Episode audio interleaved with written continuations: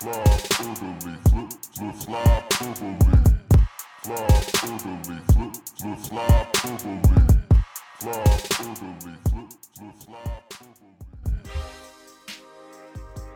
This is Flyperbole with Steve Jaco and Craig Forsyth.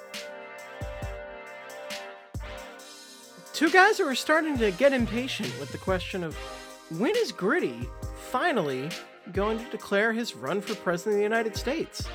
It has to happen any day now, right? Right?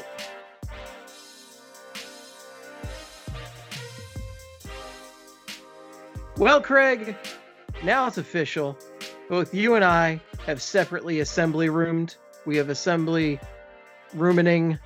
I don't. I think I don't know if you can ver- verbalize it or, or tur- you can verbalize it, but you can't turn it into a verb.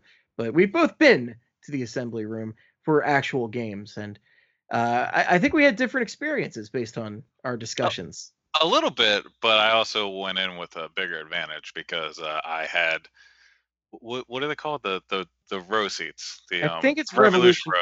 Yeah, Yeah. yeah. So I had me and my uh, my buddy and I had those seats, and it's, it's still a little hectic, but even uh, I imagine standing room must have been a real must have been a real bitch. Yeah, so we did standing room last night, and it was the the Flyers Capitals game, big uh, Wednesday night rivalry night for the Flyers and Capitals, noted rivals, and we got up there about uh, 15 minutes before puck drop, which is a, a 7:30 start because it is rivalry night, and it was jam packed. And part of that might have been that people anticipated a seven o'clock start and got there for that. But I'm thinking if you're going and getting those assembly room tickets, get there early and camp out a spot because people camped out. And Yeah. it wasn't like if you've ever done a Phillies game for standing room. Uh, usually people will filter through those areas and you you know people come and go and you can kind of find a, a few different spots to hang out and see the game from a, a few different vantage points not so much here these flyers fans and this really speaks to the nature and dedication of flyers fans. As we all know very dedicated fan base our philadelphia hockey flyers fans. Oh yeah. nobody moved. No, people found their spots. And like nobody moved. We we were lucky enough to to eventually find one. We found like the one guy who moved just before the game started. I'm, he I'm assuming he had a seat somewhere else. But Yeah. We got in there and it was like not until the third period and even then it took a little bit into the third period did we get a little elbow space in Whew, but i mean it was a nice $25 ticket but make sure you get a vantage point or you're going to be really pissed about spending $25 to stand up there yeah. Well, see, and If that's you can the couch be real comfortable, but like uh, I'm not paying good money to not see the live hockey game, and I'm Right. I think we all know anybody who's listening to the show knows how much better hockey is when you're seeing it live, and uh, the main advantage to seeing it up that high is you really see the play develop so well from when you're seeing it up high. Yeah, yeah. So when you actually see it, it's really nice from up there. But yeah, like we were saying, I ran into the same thing where nobody, the entire game I was there, nobody actually moved from the spots around us. So it's uh, yeah. Well, you texted me last night. It's a war of attrition up there, and that's pretty much pretty much what it is. But you know, now that like just get there early, like you're saying, that's it. It seems to be the only the only issue with it. I I don't know if I can stay in one spot the whole time now. I feel like I would be uh gotta go to the bathroom. I gotta get beers. Like it, it's and then I I don't want to watch the game on TV either. So I don't we, know we how took shifts. We took shifts, so Oh, it would okay. be, I, I would go to the bathroom and M would hold down the spot, and then M would go to the bathroom. I'd hold down the spot. We, Ah, we took okay. shifts. We, we figured it out. We found a way, but uh, we it did take a, it did take a bit. I did have a, a little bit of an obstructive view for a little bit, but good game. And actually, I had an obstructive view for the first period, and it was a terrible first period. Oh, that was uh, yeah. The fir- that was the first period not to see everything. So that was Yeah. good. but was not missing much. What did the Flyers get outshot? Fifteen to five, something like that. yeah, I think so. It's something pretty bad. Uh, and Pretty bad. then- And but Carter Hart, our beautiful baby boy, uh, kept Our- him in it. Beautiful baby boy Carter Hart kept him in it. Carter Hart, after a few worries a couple weeks ago, seems to be right back where we wanted him to be, if not better. He looked awesome last night. He's had a great stretch recently. It's awesome to see. Yeah, I I'm gonna put this out there. I'm the Flyers are looking better as a team, and I think we can officially say that they're good. It's a matter of how good. Uh, I think Carter Hart played a, a bigger role than a lot of people kind of realized over this this stretch here. But the, I mean, obviously not last night. Last night he was incredible. and I mean, last night- reason why. Yeah, He's the only reason they got a point in that game is Yeah. because Carter Hart was just awesome. They had so many opportunities that should not have even happened where he just shut down the Capitals. And Yeah. the fact that he kept Tom Wilson from scoring on the Flyers alone, noted dumpster fire of a human being, Tom Wilson, literal trash human, Tom Wilson did not score on the Flyers made me very happy. yeah. Apparently, trash, trash can's having a pretty good year this year, apparently. But we're not. trash cans actually I hate to say it, decent but trash can has been pretty good the past couple years. Like Yeah, he's yeah. put up the- he's put up points and he's given them that trash can physicality that that they needed so badly. I'm just thinking of I'm just thinking of Frank Reynolds in Always Sunny in the wrestling episode where he shows up as the, the trash man and he he cuts Cricket's neck with the trash can. oh shit. It's That's, a uh, horrifying episode. Yeah, I was gonna say, well, the the long lasting image from that is the um they come out dressed as eagles. That's the uh, Yes. yeah, that's the um Car I I mean Carter Hart though, pretty fucking good. I because last night, yeah, like you were saying, they stopped Tom Wilson, and then that the end of the third period, the Flyers were just trying to lose that game. They were just handing the Caps pucks at the Flyers blue line and being like, "Do you guys want a mini two on one real quick?" And that Hey, was there was even that one moment where Sean Couturier, who had a spectacular game to that point, you know, was doing all the Sean Couturier stuff, just didn't cover Tom Wilson in the slot. And you're like, what are you doing? yeah, it was a lot of that. So they, like they, that could have been a game they easily lost two to one late in over or uh, regulation after they hung with the Caps all game, and then Bruins game same thing. Penalty shot in the last however many minutes to David Pastrnak. Penalty last four minutes, and then they end up winning a shootout. Canadians won. I was probably the one they didn't really need him, but still he. I mean, they in a shootout, and then uh, the Hurricanes game they got dominated. The, the Hurricanes dominated them, and it was just Hart pretty much keeping it even until they eventually got the lead. So he played. If they had any of the goalies from last year, or even if it was Brian Elliott this year, who has looked a lot better, I don't think they come away with these many points in these many games. They're not coming away with seven and eight. You're telling me Mike McKenna, Alex Lyon. Oh my God, Mike McKenna, I'm I don't trying know to think how- of some of the other guys. Who, who were some of the other guys that Calvin played last Pickard, year? uh, Calvin Pickard. How can I forget Pickard? Alex Lyon got in there. I think Alex Lyon is the least remembered one, even though he's still with the team. But like he had two games in there. I think they were like, I think they were part of the Hextall um, Fletcher like era. So they were really bad. I don't want to pay attention to the Flyers at all stage. I think that's on Lyon. But Man, Mike I can't believe they gave away Stolarz, man, just for for nothing. Anthony Stolarz, future Hall of Famer, for nothing. I mean, like just think about it. He could be here now. It could be Stolarz and Elliott. Think about where they could be. Look at where this franchise get. Like, yeah, I know Carter Hart's great. Golars, the Golars. No, I hope he's. I hope he's doing fine out there. I hope he's doing fine And wherever. I, I think he's in Anaheim, now. or he is. He was in Anaheim to start. I don't know if he somewhere else now, but yeah. Where is Anthony Stolarz? Here are stats for Anthony Stolarz from the 2018-19 NHL season. Oh, Okay, so he hasn't played yet in the NHL. Yeah, great.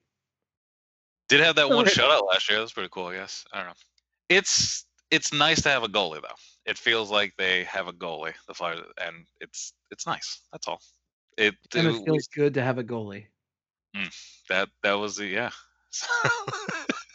the they I mean this is he was saving games for him last year too, but it's a combination now of they usually dominate play, and then the times they're not, he's there to bail them out, which is something they obviously haven't had for the last couple years. So I, I think with the way he's playing, it looks like he turned a corner after the the Islanders debacle or Yeah. whatever that weekend was. Um, It definitely looks like that. And and two things. Anthony Stolarz is uh, currently playing for the San Diego Gulls, who is Yeah. in the uh, the Ducks organization. Quack quack quack, Mr. Ducksworth.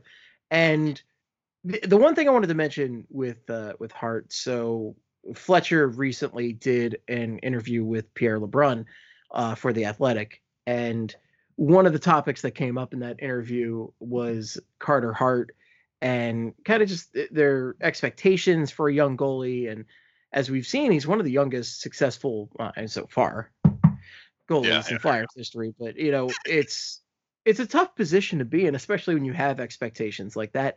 And it does seem like Chuck very much Chucky two trades, you know, trademark I perfect. Have to throw that in there. Not Chucky trades. Thank you very much, Flyers.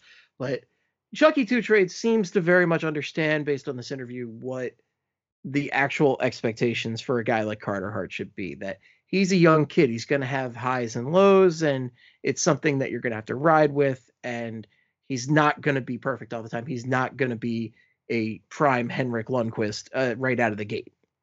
Yeah, he's still gonna. Yeah, he's obviously gonna have his bumps and bruises, and I. That's why I.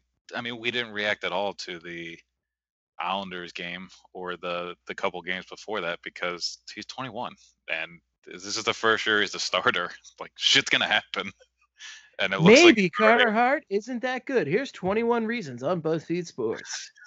Oh man, is there a Flyers BuzzFeed? I I have no idea. I know nothing about BuzzFeed I- besides lists. that seems to be the big thing. I do see. That see seems to be the big thing. I don't read BuzzFeed list. I Yeah. do crack up. Like Em and I were looking through uh, Amazon Prime Video the other day, and one of them was like BuzzFeed investigations. And I'm, what? what is that? 21 reasons that the Kennedy assassination might not have been a solo job. I do really enjoy some of the lists because I always feel like they don't need as many reasons. There was like 22 reasons why you should open the windows during the summer. I'm like, I don't. Do we need 22 of those? I feel like we need one, three, maybe. One reason it feels good. But what about 47 reasons to never open the windows? Horrific allergies, pollen, noise, cigarette smoke. 17 reasons to sleep in a hoodie. It's just the worst fucking ideas or suggestions ever. That's what I feel like I always get on BuzzFeed. And by the way, 89 reasons the Cleveland Browns are still going to make the playoffs. I can't. Yeah, let's talk about that. I didn't realize how big this game was between a five and four and three and six team. I uh, that yeah, they're not. Can either of them make the playoffs? I believe the 5 and 4 team can, but uh, the 3 and 6 team likely not. Yeah. But uh, yeah, mean- that's that involves math and we all know I don't know math. Yeah, I'm not doing math. This show has never mentioned numbers in any way, so we're just gonna get away from that. No way, nerds. Going back to this this Chucky Two Trades interview real quick though, I, I think the one other interesting thing to really note is uh, he was asked about the the veteran defense that he brought in and kind of the effect that's had, and I, was skeptical about some of those moves, specifically the Niskanen move, the Niskanen for Gudas trade, and along with taking some of the Gudas cap hit, which I'm still not a fan of. But I was skeptical specifically because I Niskanen hadn't been that good recently, and Gudas was pretty good for the Flyers. So it was like, why are you doing this? But it's I don't I think Niskanen's looked really good so far, and, and Gudas looked good for the Capitals last night. But I I've been very impressed with Niskanen, and he looks like he's uh, helped Ivan Provorov really stabilize. I I will say I too. I, I think we stayed enough on here that I I- don't think either of us were too pumped about the Niskanen or the Braun trades, but yeah, Niskanen's been killing it. Honestly, I I really don't have too many problems with Niskanen. Uh, his I think his play driving numbers are a little below 500. So when he's out there, the other team's getting a couple more shot attempts, and they might be spending the time in the Flyers zone a little bit more. But he seems pretty calm with the puck. He doesn't really make he makes less turnovers than other defensemen. It feels like on the Flyers. Whenever he's near the puck in the defensive zone, I feel like it's getting broken up one way or another. And he, yeah, it just it's just nice to have an actual defenseman that can make you can rely on in the D zone to make poke checks and intercept the puck and get the puck out of the zone pretty easily. Like it feels like that was what the defense needed, and I think Niskanen's answering the bell. Uh, I think the one thing that I told you before the show, or like I was talking to somebody else about it too, was um, I'm fine with the Niskanen acquisition. I wouldn't have minded them. Like now, I am. I kind of wish there was a way they had kept Gudas and given something else to DC because I think I'd rather have Niskanen Gudas than Niskanen and Braun. But Oh, absolutely. yeah, it's I still think- early on. what I've really seen from from Braun so far is that I, I think on his his best night he's he's good, but he's never great. He, I I think Niskanen's got a nice high upside, especially him and Provorov. They have the potential to be a, a pretty reliable shutdown pair. Uh, I, you what I really would like from Braun is to help him with kind of help Ghost concentrate on the offensive facets of the game and really get going, so he can be the reliable defenseman. And eh, I, I think that's the defensive pairing that's really not working out that great so far because Ghost hasn't Yeah. been very good. And again, Braun on his best night, he's, he's kind of just fine. Whereas I, I think Ghost we know can be spectacular, but he has not been to this point. Like yeah, the shimmy last night, a little bit of a shimmy, but he didn't he didn't finish on that play and he hasn't been finishing at all. And it, it sucks. And eh, I really have liked Niskanen and Provorov a lot. And I've liked Sanheim and Myers, especially the last few games. I thought Phil Myers was great last night Oh, against Alex Ovechkin. I, he's been a fantastic addition since coming up to the the big club.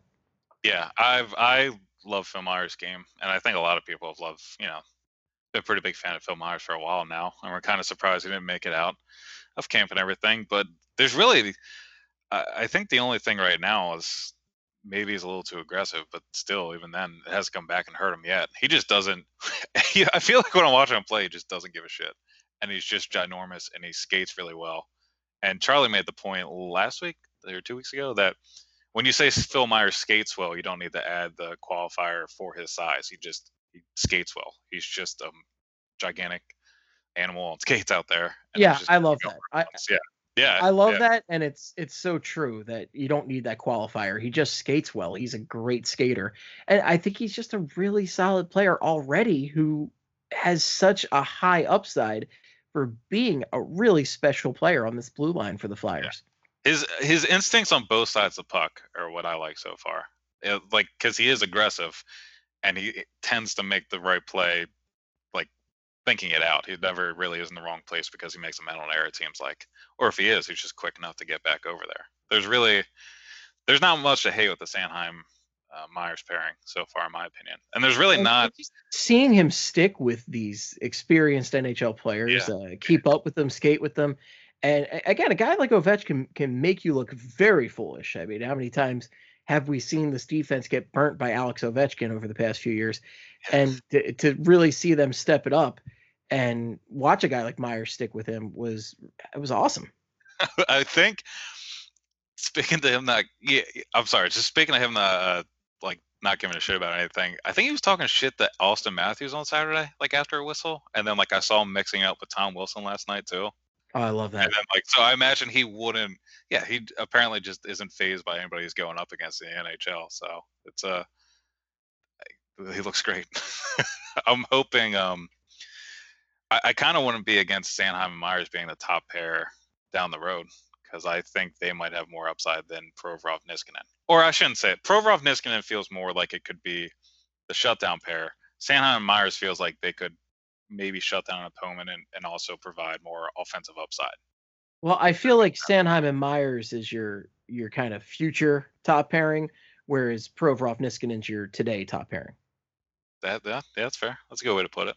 Even Uh, like next year, it could still be Niskanen and Provorov, but I, I- Niskanen's a little older, so you're, you're probably not going to be seeing him as long. I'm not sure. I mean, maybe even Myers ends up playing with Provorov ultimately, but again, we're talking about way down the line. We're not talking about Yeah, today or this right now. season. Right now, I really think they have two really solid defensive pairs and one that could be solid but needs a little more work and and I think really just needs a confident Shane Gostis pair. I honestly, that's what it is. Because I think the the third pair obviously isn't as balanced as the top two in terms of the offense and defense. Uh, but uh, Ghost has a lot of offensive upside, and we know that. And we've seen what he can do when he's on top of his game. And like you're just saying about Braun before, when he's, I think part of the reason why you feel like, or somebody would feel like Braun doesn't have a great game is because he doesn't. He can make all the defensive plays in the world most nights, but he doesn't contribute anything offensively. So his best night is probably going to be he just boxes out a bunch of dudes and gets the puck back for the Flyers, which he hasn't consistently done every single game. And I his speed still gets him caught in a lot of bad posi- his lack of speed, I should say, gets him caught in a lot of bad positions. So right now the pair is just a mess all around because we know, man, I love Shane, but this has not been his year so far, and we know the shortcomings of his defensive game, and he's improved in some areas, like stepping up. He he is. I feel like he's a pretty decent defender in the neutral zone, and I know that sounds like an obnoxious thing to say, but he he's pretty good at anticipating passes through the neutral zone at the Flyers red line or Flyers blue line and the opposition's blue line to step up and break up transition plays out of the other team's zone. Uh, in the D zone, though, he's I feel like he's a mess. Uh, it, he is often just kind of confused as to where the puck is. He's often like getting in the way. He's not really his lack of physicality hurts him at times, but it usually does not matter because he's going to provide a lot offensively. But there's just been nothing, just nothing. All like nowhere near what the normal ghost that we see out there this season. And it was nice. It's sad we got to this point in the season where you and I both talked about that one move you had last night. Like that's the thing we're happy to see.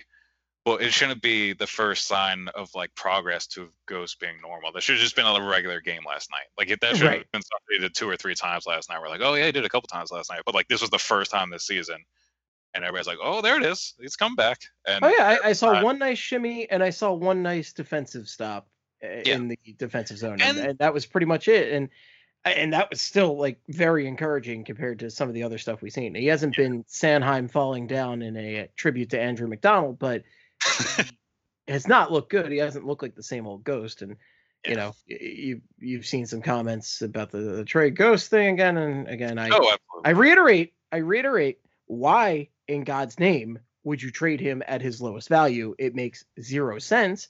And Mm. the other thing is, I know they've been working with Vigneault and Terry and Yeo for a little bit now, but I think you have to give them more time to try and crack this egg, really figure out what the deal is with this player and how best to utilize him. Because I, I think there's a couple guys that they're still figuring out. I think uh, Jake Voracek, JVR, and Shane Gostisbehere are really your your big glaring guys who haven't been figured out yet. Absolutely. Those are, I think, the big three that people would want to talk about in terms of what's going on with them, or like if And- they should start looking into trading them or anything. Right, right. Well, and Which- and Jake, Jake finally had a, a nice sign Yeah. last night. His, his assist on Claude Giroux's goal was, mwah. Yeah, oh, that was a beautiful chef's kiss of a of an assist. That was a full trip to Flavortown. It was awesome. I know I've used awesome a bunch, but for But Phil you- Myers and that Jake Voracek assist, it is hundred percent accurate. yeah, it's ethical. I, I think you should. Uh, you need on the next Flyers forecast. You need to pick the. You need to pick two Flyers of the week, and I don't pick any because your guys have been on fire each week. You pick because you picked Voracek this week, didn't you? I picked Voracek this week And and, I picked Farabee the week before. Yeah, and he pants the and this week Voracek pants Gudas in the defensive zone and got the game tying goal in a one-one game. So it's pretty, pretty good. Not too bad. Eh, pretty pretty good. I think like Ghost though, I to me, I'm not at the point I see all those people that want to trade him too. And they're the same people that wanted to trade him last year. And I think I still think it was dumb at the time to really want to trade him last year. This year, with the way it's going and all the situations, and it feels like this would be the time to ask should we trade Ghost if you're a, a person that wants to support trading Ghost. But even now, I'm not really into it. Because like you were saying, this is 18 games under AV in the Ask Crew, and it's 18 games. He's still probably trying to figure things out. And the top four is already set for right now. And I think ideally with the Ghost skill set, I feel like we want him on the third pair.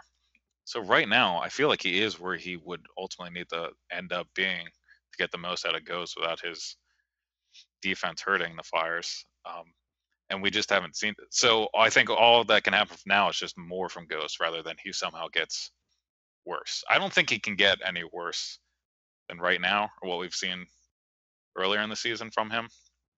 But if it does, maybe we open up that conversation again. But I just, I think all that's going to happen now is over the next string of games, he hopefully gets his confidence back and he starts piecing it together a little bit more. But And I'll be honest, I'll take a shitty ghost over Robert Hägg any day of the week. oh yeah, yeah, yeah, yeah. Like yeah, any Robert Hägg. I, I don't think even at his most effective, he's as good as a mediocre to shitty ghost because I, he just does not do anything that special. As we've noted many times on this program, Robert Hägg's hits, while he might have a lot of them, are not significant to the game in any way, shape, or form. Yeah, he's like the Jay Gauss band, like we said that one time. Lots of hits, nothing great. Just What a comparison! there is some shitty band we What found. cultural? What i- is he? The avatar of of hockey? Well, he was a huge hit at the time, but what cultural impact does he have? God, that really, yeah, nothing came. Wasn't that the most money spent to make a movie? Was Avatar at one time? I think I think at the time it definitely was, And, like, it was, like- it held the record until Avengers Endgame this year for Ah, okay, profit, but like it. I, it just like again was uh, who thinks about Avatar except for this it's true, actually. it, the, the only time I hear about it is when people say either James Cameron's making 45 sequels to it at once, or they're asking, does anybody remember this movie? but essentially, Robert Hägg. He had a lot of hits. Anybody remember him? I think with, with Hägg too, it's just I, I think the people that don't like Ghost are really just focused on the defensive side of the game. I mean, that's what got to be what it is. And he obviously lacks on that side of the game in a lot of areas, but it's just we all saw how good he was when he was clicking. Why eh, you give that guy less defensive responsibility and you give him more starts in the ozone, and he pieces it together. I, there's no reason I wouldn't want Ghost on my team putting up 55 points with little defensive liability while he's out there on the ice. I don't know. That seems like a good move for me. Like that sounds like something you'd want on your team, but I don't know what. I don't know what's. Some some people just really don't like Ghost, which is I don't know. I'm a big fan. I mean, Steve. hey, that's We're both big fans. that's your opinion. That's your Yeah. opinion. If you don't like Ghost, cool. But I don't think this is the time to trade him at all. And I know we'd be complaining if they traded him while he was doing really well, but again, you're maximizing the value at that point. I hated the Carter and Richards trades, absolutely hated them, but they got the best value for those guys they possibly could have. So, you know, I hated the trades at the time, but at least they got maximum value for them. Yeah. Actually, you know what? There could be a like in theory, if the top four ends up playing pretty well, and Myers becomes something bigger than I think we're even thinking he's going to be now. Uh, like maybe down the road, there would it would make sense to trade him, but I just don't think it's I just don't think it's there yet. Like I, I he's I, I don't I just don't want to give up on him yet. Is my opinion. Um, No, I agree with that. And we've discussed this before. The other factor here is the cap hit. It's really not that bad, especially for a guy with the upside he has. And it's it's not worth the whatever kind of trade you're looking Yeah, yeah. at unless you get a really nice deal. Like again, eh, for the right deal, yeah, anybody's tradable. Absolutely trade Ghost if you get the right deal. But listen, leave our little amazing defensive uh, offensive whiz with his adorable French bulldogs that, if you put together, make a small human in a trench coat. And that's that. yeah, maybe that's what the maybe he's just he's just got to I don't know. Maybe he's just too focused on the French bulldogs. Well, that, that's not a true thing. Yeah, that's so not a thing. Yeah. we just have to give them to somebody who can maintain that focus while keeping up a, a great level of hockey. Claude Giroux can take on extra dogs. He'll have he will then have five adorable dogs. oh wait, how many does uh? I was gonna say we uh. We I believe Claude Giroux has two dogs. So uh, Claude Giroux will then have five adorable dogs and uh, a captaincy, which is a lot of responsibility. But I think Claude can take it, despite what the haters may say. I don't know. I don't know. It's Claude. Who knows? I, I will- I by the way, I read something the other day. Uh, essentially, that was the the inverse of the old uh take the take the C away from G kind of thing. Give him two letters. remember. Yeah, give him two letters. That's what the captain and the alternate captain. Yeah, no, no, no, no. I was. It was something the Flyers shared. I think on on Instagram, and I I got a chuckle out of that. Let me see if I can find it. Oh, it was savagery with the G capitalized. oh, I did see that too. Actually. Yeah, yeah. So that's kind of the inverse of the uh, underscore. Uh, Yeah, yeah, is, I will say, and I, I, I don't want to deviate too far off track here, even though this is fly play. Can we talk about Claude Drew just slapping pucks home on breakaways, or shootout attempts. I'm Oh hell yeah! fan. I I'm think we here for talked about that, but like, let's keep talking about it. No, let's talk about it. his the like the slap shot on Saturday was just he's a new dad, and you could tell that was just a dad that just wanted to get shit done. It was a breakaway. He didn't want to do anything fancy, nothing, no highfalutin dangling moves, nothing like. It's just taking a fucking slap shot, just walking in. It's like I gotta score this goal real quick. Just does it and rips it. Hey, uh, I'll be right back. It's like I can picture.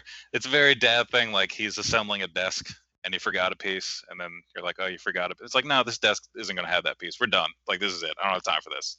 I gotta get this shit done. That's how I feel like each time he's taking a penalty shot now, or a shootout attempt. Is he's just like, I'm winging it. The one he had last night was pretty nice too, actually. Oh yeah, it was real nice. I mean, it's a shame they didn't they didn't win, but uh, again, I'll take the point after they played one of the worst first periods they played all year. uh, eh, the real tragedy in that shootout was that Jake Voracek did not bury his attempt because he made an amazing move, had the net wide open, and completely missed it. Oh yeah, yeah. But I mean, we're still yeah. It's good that he like actually showed life last night though. So like, I'll take that. But yeah, it's a shame he missed that one attempt.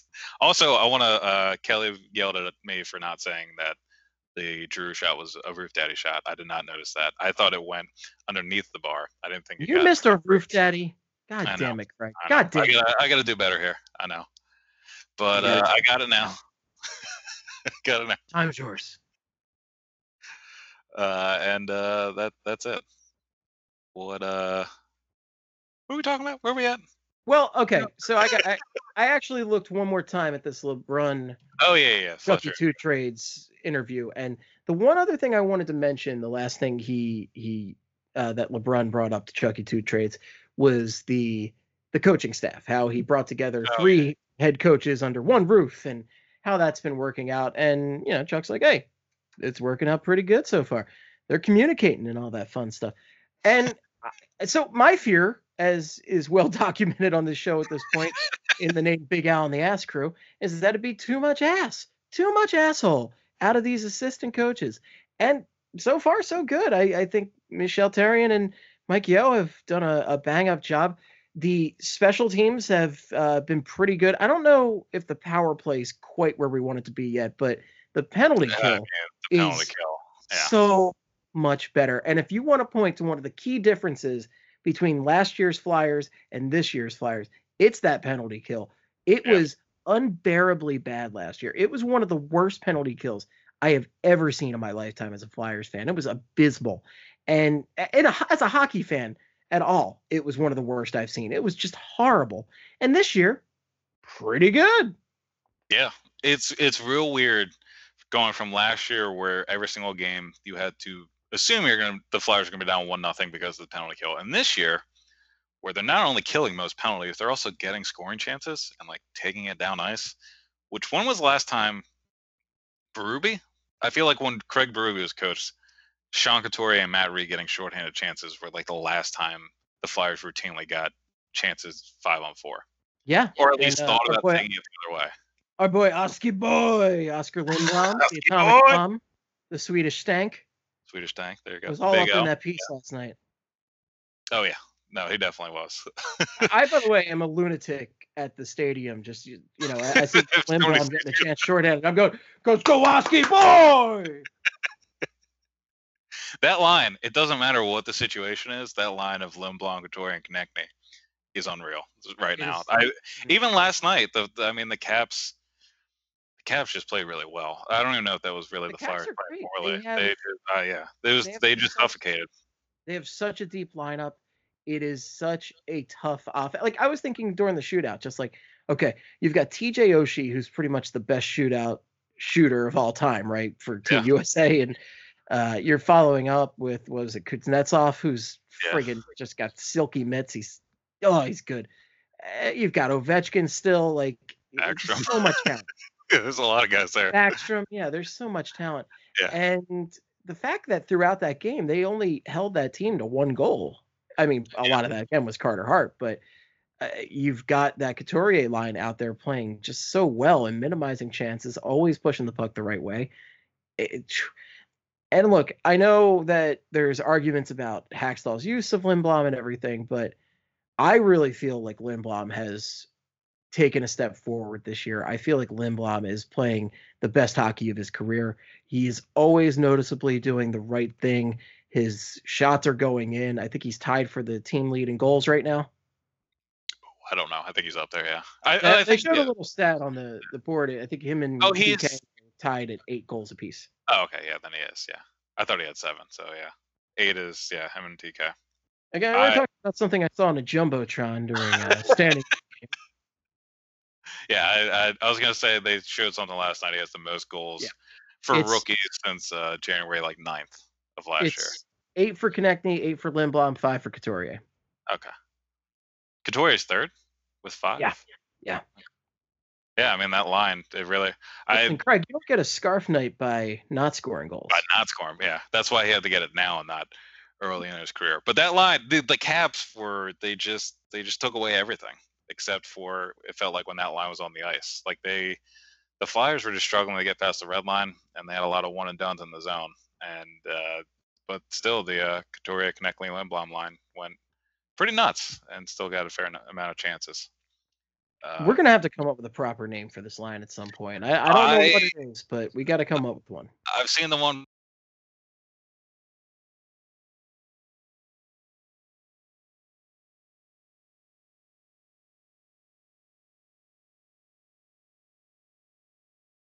G rated, PG rated, PG PG thirteen. rated even yeah. Listen, so, uh, PG thirteen is good enough to uh, for any any major film studio these days. It's good enough for Flyperbole, an R rated podcast. Definitely an R rated podcast, yeah. Only occasionally, only occasionally we'll just drop the occasional like this fucking team.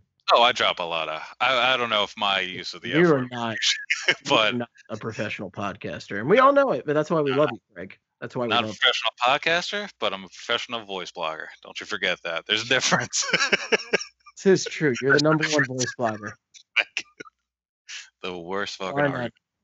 Bar none. Uh, but wait, where do you want? You want to talk about the games now, or Yeah, we can talk about the games, but essentially, the nice thing is the ass crew has not been too much asshole for this team thus far, Oh and yeah, it's yeah. great to see. Uh, penalty kill's been great, uh, power play pretty good. So yeah, hopefully they, they keep up the good work and don't just alienate these young guys into uh, Yeah. just withering. I would think the one like where that would really be hurting them would have been now, I guess, just because of the not being used to. Well, actually, I was going to talk about it with uh, 31 Thoughts real quick, but uh, in 31 Thoughts, Voracek talked about uh, Elliotte Friedman. 31 Thoughts, 24th Thought is Voracek said Philadelphia's, Philadelphia's camp was the hardest of his pro career. Why?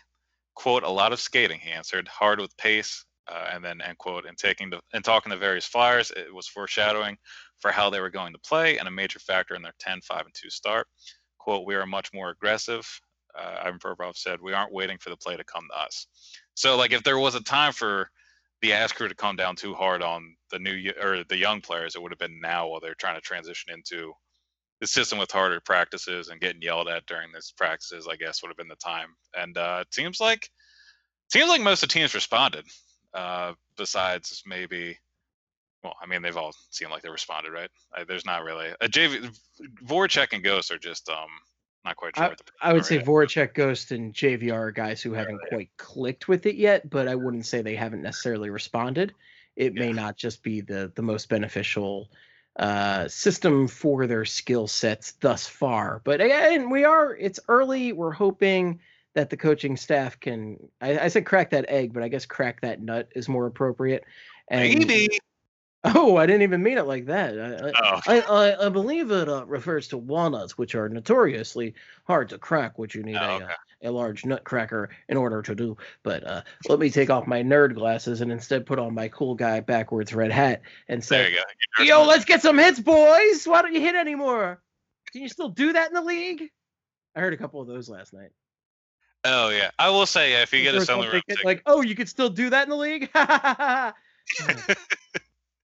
yeah, there. If you get a selling room tickets, you guys know the deal. You'll hear a lot of those comments, like a routine body check. It's like, oh, back in the '90s, that guy would have been put through the boards. It's like, no, no, it wouldn't have. It would have been. that But- man did. Oh, then But- and of course the shoot crowd is big up there. Yeah. Would actually, I want to talk about the shoot crowd real quick. I'll come back to these 31 thoughts. The one thing uh, in the win over the Canadiens, Voracek had, had had five shots on goal. It was his 112th game of his career with five shots on goal. He's played 864. Does that sound about right? Like, do you think he would have less games with five shots on goal if he was the guy labeled as the shoot guy? Like the guy that everybody was Let's recap this whole thing again. I just need to digest this. Okay. so he's got he had five shots on goal against the Canadiens. Five shots on goal. He has 864 career games. Okay. It was the 112th game of his career where he had five shots on goal or more. And he is the guy that everybody points to as like the shoot guy. I oh, feel yeah. like if you're the shoot guy, you should be having you shouldn't be having five shot games once out of every like seven times in your career, out of every seven games in your career. I feel like it's just kind of funny that he is like when you talk about the shoot crowd, I think most people think of Voracek. I may be wrong there, but I think he is the one. No, Him or Drew, right? guy that you think about. Yeah. Some people would also say Giroux, but I feel like he's really shot a lot more in recent years. I think Oh, uh, a couple years ago you definitely had that argument to a degree, but I would not say he is shy about taking shots anymore. I wanted him to take. There was only one last night, and I- of course I forget when it was, but I think he was on a, a two on one with JVR, and JVR was pretty cover, pretty well covered on the other side of the slot, and he tried to force it over. And when he was like at the, he was at the right face off dot, and it was just one of those like, man, just fucking shoot, like just put it on that like you, you're not gonna get through. What are you doing? Yeah, what the hell? Uh, other thoughts? Well, yeah, other thought. Uh, 25, 25th. Uh, Provorov credited that uh, that for his improved play. I've written about that before. The belief is his contract affected him last season, but he disputed that during the interesting interesting soliloquy while the Flyers were in town. "Quote: That was not a problem for me. I always knew I was going to be playing in the NHL this season. More difficult was coming from Russia to play in the USHL or going to WHL." Uh, Brandon. Uh, at those times, I didn't know my future. I'm just more comfortable with the way we are playing. So I guess he just didn't feel comfortable playing in the system last year. I don't know. I, think mean, I could I could definitely buy that with Dave Hakstol, but I, I don't know. I feel like him and Konecny both look more comfortable having their contract situation settled, Yeah, and like the- the way Konecny has started this season, you cannot say enough about how good he started, how consistently good he looks right now, and what a spark he brings to this team. I know we've talked about the spark in uh, more limited bursts in the past couple of years, but he just is consistently bringing it every night. And this dude has 19 points for a reason. He is everywhere. He is the best offensive player on this team right now, and it's it's it's close because there's Couturier and Giroux who are also playing well. But I mean, Konecny's just he's been amazing.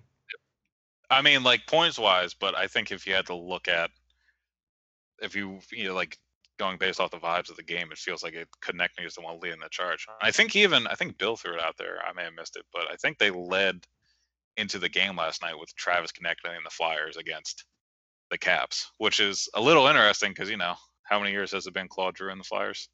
Oh, So it's been a long time yeah. at this point. I think since Jaromir Jagr came into this team. Yeah, probably. Yeah, actually. And yeah. when they made those Richards and Carter trades, it was essentially let's make this Claude Giroux's team. This is his team, and it's been his team ever since. So this is the. I think this is the first time you are seeing a uh, players mentioned that aren't Claude Giroux because Sean Couturier now is a huge factor too, and I, I think you see that recognized across the fan base very often now. But I don't know if you see Couturier recognized as nationally as he should be because he is just so freaking good. I, I can't stress this enough. Like when you go see a game live, it's hard to not notice Couturier constantly because he's just that good. But Yeah. Konecny is he's the energy guy now. He is, and when you're a fan base like the Philadelphia Flyers, that's the guy you want out there. That's the guy like because he gets in people's faces. He gets into the corners and scraps around. Like he is just everything. I I will say, and you're right about all this, but I will say we were talking about contracts earlier. We didn't complain at all about Konecny getting paid, or anything about we were worried about what Konecny's deal was. It was more, uh, Travis Konecny had one of the most fair, like balanced contracts oh, yeah. that, like think universally, I think only one or two weirdos griped about that deal, and like Yeah. we're talking maybe one or two. Normally, like Provorov, ton of people came out and were like, I don't like it, and then some people said they'll grow into it, like a kid who got an XL jersey or something. Like, they'll grow into it. Don't worry about it. But essentially, usually with these deals, like people complained about Claude Giroux's deal for the longest time, and now it looks pretty pretty nice. But with Konecny's deal, everybody came out and was like, "No, that's good." yeah, Like really nobody was like, "That's terrible." Like, no, that's I like it. Well, the good the good thing is, is hopefully in two years it looks like an even bigger steal. Oh, I'm hoping it looks like the. I'm hoping it looks like the- the Couturier deal in two years. So, and, but actually, if we want to, while we're on the subject, uh, speaking of contracts, where did I put it in here? Uh, we got to worry about Oskar Lindblom's next contract now, which is a good situation to be in. And I don't think it's gonna. I don't think it's gonna kill him. I haven't put a lot of. I haven't looked into the uh, comparables yet and everything, but you know, his ELC does end this year. He'll be an RFA.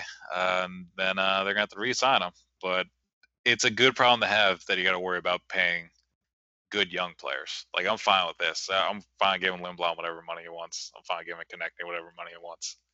Uh, right. It's just balancing the cap at this point, which Yeah, is you yeah. know, Which will get interesting. of- It's going to be interesting because uh, that was one of the primary things that Hextall did so well, and he was very cognizant of the fact that he, you're going to have to pay these young players at a certain point, and that time is coming. And it's how do you balance that and without losing too much of this talent that you've really uh, helped develop over the years. Now, I'm not saying again. w- We certainly know that Hextall's approach had its flaws. Uh, that kind of got this team stuck in a, a bit of a not a bit of a rut. They got them stuck in a rut. Yeah, they're right. Yeah. I think we can, even the most ardent of Hextall supporters can acknowledge that at this point. But at the same time, like having that cap space, having that flexibility was really important, and it is important. So hopefully that's the challenge for Chuck Fletcher is being able to retain these guys while staying competitive and not trading away too much talent. Uh, I do feel like they're going to have to trade away uh, a fairly big size gun over the next couple of years, say a JVR or a Voracek. Probably not a Giroux, but I um well to, I don't think you trade Drew. I hope they're not ever thinking about trading Drew, or at I'm least not not. sure you. c- I like if that guy doesn't. If that guy's not a flyer for life, I will be horrifically disappointed. Uh, I mean, we were saying about that about Mike Richards before 2011, but you know, I get. and uh, you know, if you didn't get Wayne Simmonds in that deal, I'd probably feel that way Oh. God. Yeah, that is true. Uh, I, I didn't say that. Why would I say that, Steph? Why would I say that? Don't fire me, please. I need this. uh, but we both need this. So don't fire him. We need this. don't. We're we're joking about that. Uh, but Joking yeah, I, looking at the big name, still. looking at the the big name forwards. Uh, yeah, Drew should be here. Hopefully, he's a flyer his whole career. I don't think they can trade Voracek. Like, I don't think Eh, they have so many years left on his contract. It's such a big cap hit. And if we're all seeing what the rest of the league is seeing, I don't know who's going to take that cap or that contract with where it is at this point in time. The Flyers aren't going to get any. They're not going to get a roster player. If you really don't like Voracek or you don't want him here or you're worried about his contract, I think they have to.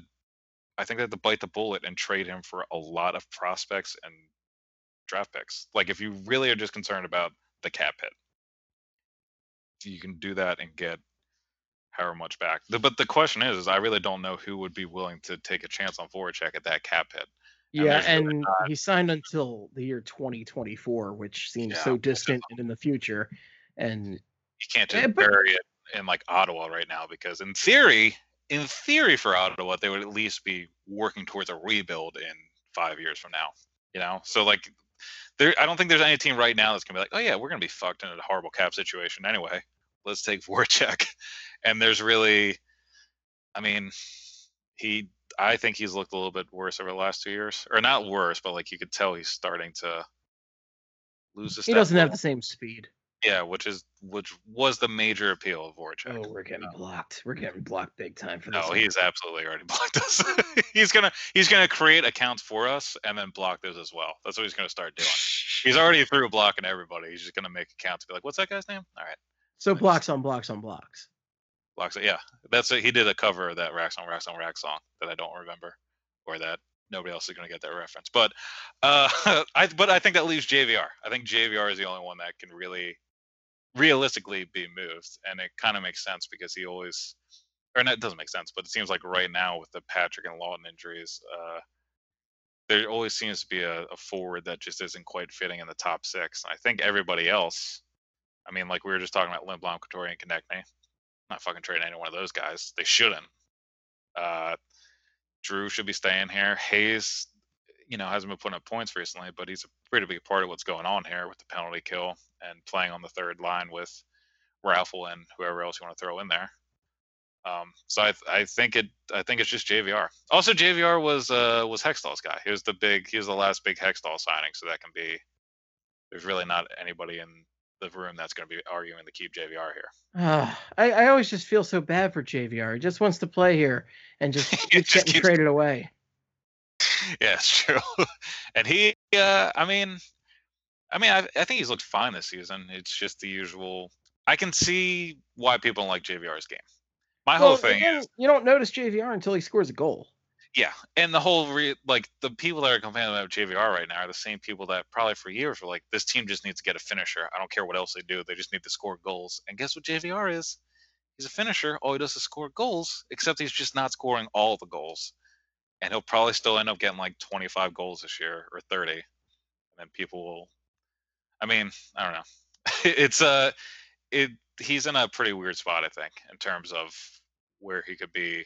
I, he might be traded that over the summer, honestly, because they are going to pay. They're going to have to pay Lindblom, and there's really not any major contracts coming off the books. There's Braun, but you still got to pay a couple RFAs too. Um, so I think that big name we're talking about being on the move, I think it might be happening. I don't want to say like it's not going to be happening now, but I think it has to happen like the next year or so, doesn't it? To like kind of get things going. I would have to be because we were already looking at having to pay the Piper. I mean, you already have those Provorov and Konecny contracts that just Oh, got that- signed that yeah, really brought us right up to the brink. Yeah. And eh, you're not finding that money from Michael Raffl. No. Yeah, and honestly, that like Raphael, Raphael and Laughton, Raphael and Laughton might be two guys that end up going on the move as well because they're bottom six guys that have been here a while, and They're I replaceable. They're eh, bottom Exactly. six guys are by their nature replaceable. yeah, there's not. I don't think there's too many things wrong with them, but they're definitely going to. Holy shit, they're definitely replaceable. Are you still watching the Steelers game, by the way? It's it's uh not very Like, good. Yeah, I mean, It's great if you're a Cleveland Browns fan, which is it's not often you can say anything's great if you're a Cleveland Browns fan or yeah, no, in. Cleveland. But Mason Rudolph, well, it's also pretty good to be a Cleveland Browns fans right now because Mason Rudolph is just completing passes to the secondary for the Browns, and he's just throwing this game away. But I Uh, legitimately don't know how the Steelers won five games. uh, they traded for Minkah Fitzpatrick. You know, you remember when Howie Roseman was kind of concerned about giving a lot up a lot for uh, Minkah or uh, who's the other guy, Jalen Ramsey? Yeah. like not worth it. And now Minkah Fitzpatrick has scored in like two straight games, has like five interceptions, turning the Steelers around single handedly. Wouldn't have mind that in the secondary, but you know, it's whatever. Uh, the other contract was Farabee, and not a big issue or anything. It's just he's played over uh, nine games now, so he has officially burned his first year of his ELC. Uh, he's got four points, two goals, and two assists in 12 games so far, with 26 shots on goal. Mainly played with JVR and Drew, ironically, uh, and so far they've had a 44.44 shots for percentage, or shot attempts for percentage, 50 goals for percentage, both three goals scored for and three goals against, and then a 42.79 expected goals for percentage and 59.34 together at five on five. So 42.79, not great, uh, but the other numbers eh, are okay. Uh, but Joel, I mean, I like Joel Farabee so far. It's not really too much to complain about, right? Absolutely not. I think he's been a great addition to the top six and it's really helped them Well, I guess he wasn't top six this past basket, but mostly in the top six, and I think he's looked very solid. He's uh looked like he's belonged at the NHL level, and I will Yeah. sure as shit take him over a guy like Tyler Pitlick. Yeah, and well, speaking of Pitlick and Farabee, I think last night, yeah, last night AV benched Farabee, Twarynski, and Andreoff in the third period. He rolled with Raffl Drew Voracek, Who's Limbaugh, Andreoff? McNay, JVR Hayes, Pitlick. Who's Andreoff? Well, Steve, Andy Andreoff uh, is a nobody, but he was with Lehigh Valley earlier this year, uh, and he was called up on Friday with Mikhail Vorobyev going down in an attempt to try and help the fourth line, which we've talked about before. Pretty much been a black hole in terms of uh, helping the Flyers. Whenever they're on the ice, even though it's limited minutes, the other team is usually generating shot attempts or shots on goal or goals, and they really aren't spending any of the other time down. And or the Flyers' fourth line hadn't been spending time down the offensive zone. Kind of changed this weekend. They, their numbers looked bad last night against the Caps, but you know the Caps are a pretty damn good team, and nobody was really generating besides the Couturier line. So uh, against the Leafs, though, they had a 76.92 shot attempts for percentage and 98.76 expected goals for percentage, which pretty much means when they're on the ice, uh, the Leafs did not generate any shots that could have been considered a scoring chance. While they pretty much they had a couple shifts there. Uh, there was a shift uh, three minutes into the the third where I think they had four shots on goal in like a 15 second span. So if the fourth line can do things like that once or twice a game, that'll be great. And then they did pretty well against Boston. Uh, they had a 47 Corsi for percentage or shot attempts for percentage, so not great. But then the 59.7 expected goals for percentage. That, I mean, that's if the fourth line does that every game, the Flyers are going to be the Flyers are going to be able to pull out shootout wins on the road against Boston in the second of a back to back because they're not going to give up. There's not going to be laps there's not going to be uh, lapses in like aggressiveness, I guess. Like the fourth line was just getting hemmed in, and the other three lines were doing pretty good at, I guess, staying within the system and kind of taking the play to the other team. So, Right. uh, and I think Andreoff's helped with that. That's who Andy Andreoff is. He, was That with the who he Kings is? Okay. last year. That was a long, that was a long way around it. He's uh, he's just from the Kings. Uh, he's a, I mean, he's a bottom six forward. He's not really anything special. Uh, I think he has. I couldn't even guess how many games he has in the NHL right now. That's Andy Andreoff. If I to take. Oh wow. so there you go. I I'll tell you what though, I, I really don't. If the fourth line for the rest of the year is Andreoff, Raffl, and Pitlick, and they keep doing, if they keep playing like they did against the Leafs and the Bruins, I'm not really going to lose sleep over it. I think I'm fine with that.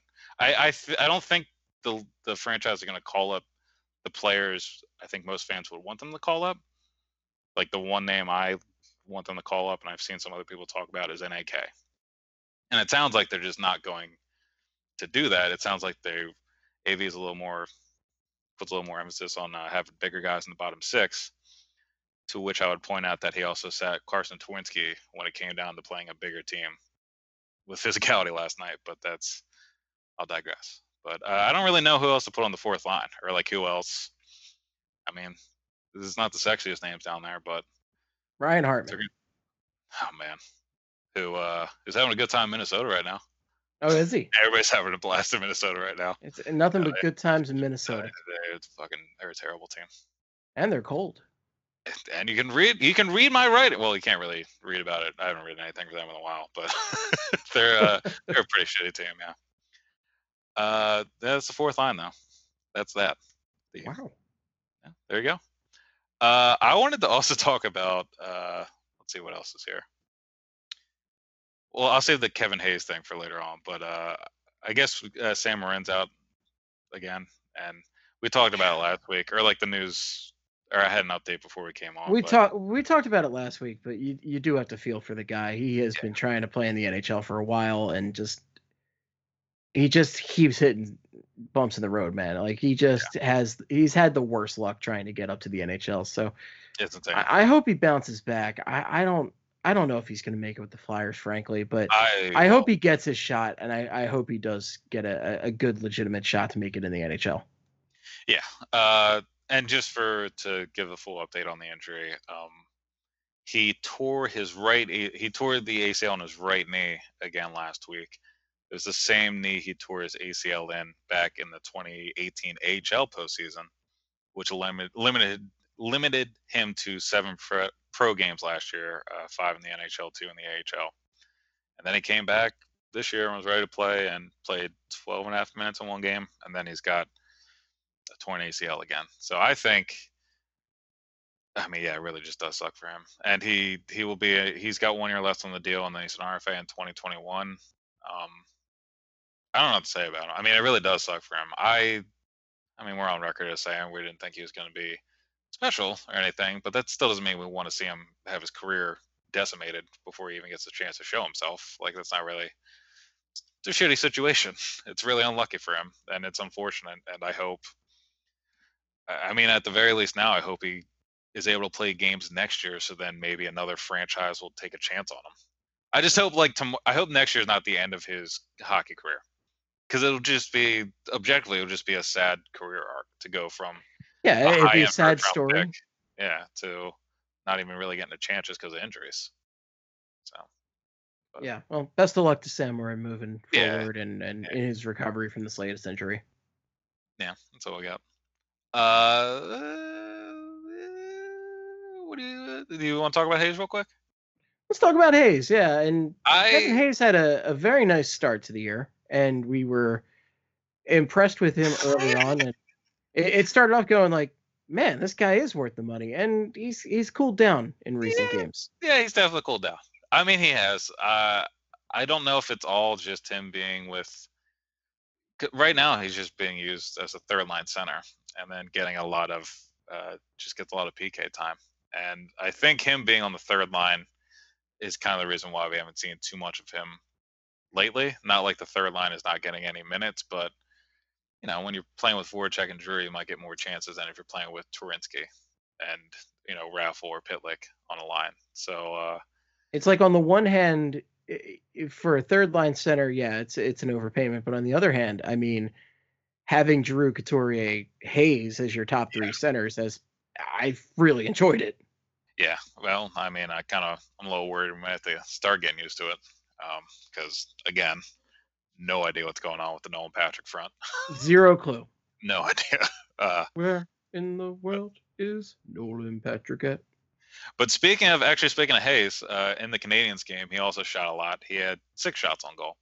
So you know, it feels like he's not doing much out there, but then he is producing that type of game.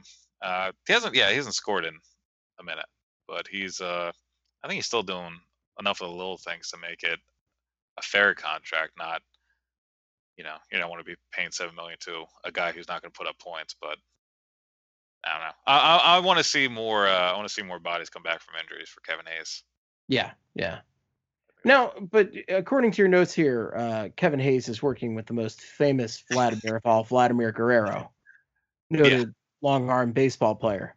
Yeah, so Vladimir Guerrero, is like, man, that, that that season with the Orioles, that was great. I'm gonna keep going. I'm gonna start working out with other pro athletes. So apparently, uh, the guy that is famous for working with uh, Tom Brady, TB12 or whatever, uh, TB12 Sports, uh, is now going to work with Kevin Hayes and has been working with Kevin Hayes, uh, according to Adam Kimelman in his article on NHL.com. Quote, Hayes worked during the offseason with his longtime trainer, Brian McDonough of Edge Performance Systems in Foxborough, Massachusetts, and made the five mile drive to TB12 Sports, where he worked with co owner Alex Guerrero and his staff two to three times a week. Alex Guerrero. I forgot his first name at first. um, and then uh, went on to say McDonough, who has worked with Hayes for 14 years, said it was his idea for Hayes to engage with TB12 Sports because he was con- confident they could formulate a program that would help. Now, this doesn't mean anything to me. I mean, it's just a guy doing his regular off-season work, like workout regimen, and I'm if sure. anything, i this means a lot to me. This means Kevin Hayes is going to play until he is 50 years old I hope so. Yeah, that would be that would be great if he can play when his contract expires. I hope I hope everything with the Tom Brady saga just carries, or like the saga from like two years ago or whatever just carries over to here. Like Bill Belichick comes here and Tom Brady comes here, and then Kevin Hayes, Tom Brady, and Bill Belichick are all like, "Oh, we hate each other now. We can't keep winning championships." Are you telling me that Kevin Hayes is going to deflate pucks now? I was gonna say. There were some benefits to Hayes working with Guerrero. So if you want to hear two very bad jokes, I've got them. You ready? I'm I am here for bad jokes because after all, this is Flyperbole. Is this fly perfectly? So uh, a big uh, point of emphasis in the article was Kevin Hayes had a lot less uh, aches and pains, you know, after games and everything now because of this. And I said, uh, a benefit is he won't have any aches or pains when he's out there dropping uh, pass in the Super Bowl, theoretically, if he was to go that route. And then also, I said him working with Guerrero, uh, Guerrero gave AV Bill Belichick's phone number, so now AV can call Bill to get more tips on how to make Kevin Hayes this the product of his system instead of Tom. You know, so those were my two. Got him. I'm doing the worm right now. You can't see that, but I'm doing the worm. I'm doing doing that thing with your shoulders where you do like the like you flow the one arm into the other one. Oh, the shoulder fly. I gotcha. Yeah. doing shoulder blow only on flat Flatburbly. the wavy arms, doing This the is- uh, the singular do- wave. Yeah, doing the wavy arms. Yeah, this is great for an audio medium. Let's do more dance. Let's just rattle off some dance moves. Actually, you know what? I I wanted to drop this question in here, and this feels like a good time to ask it because my friend texted me this right before I got on.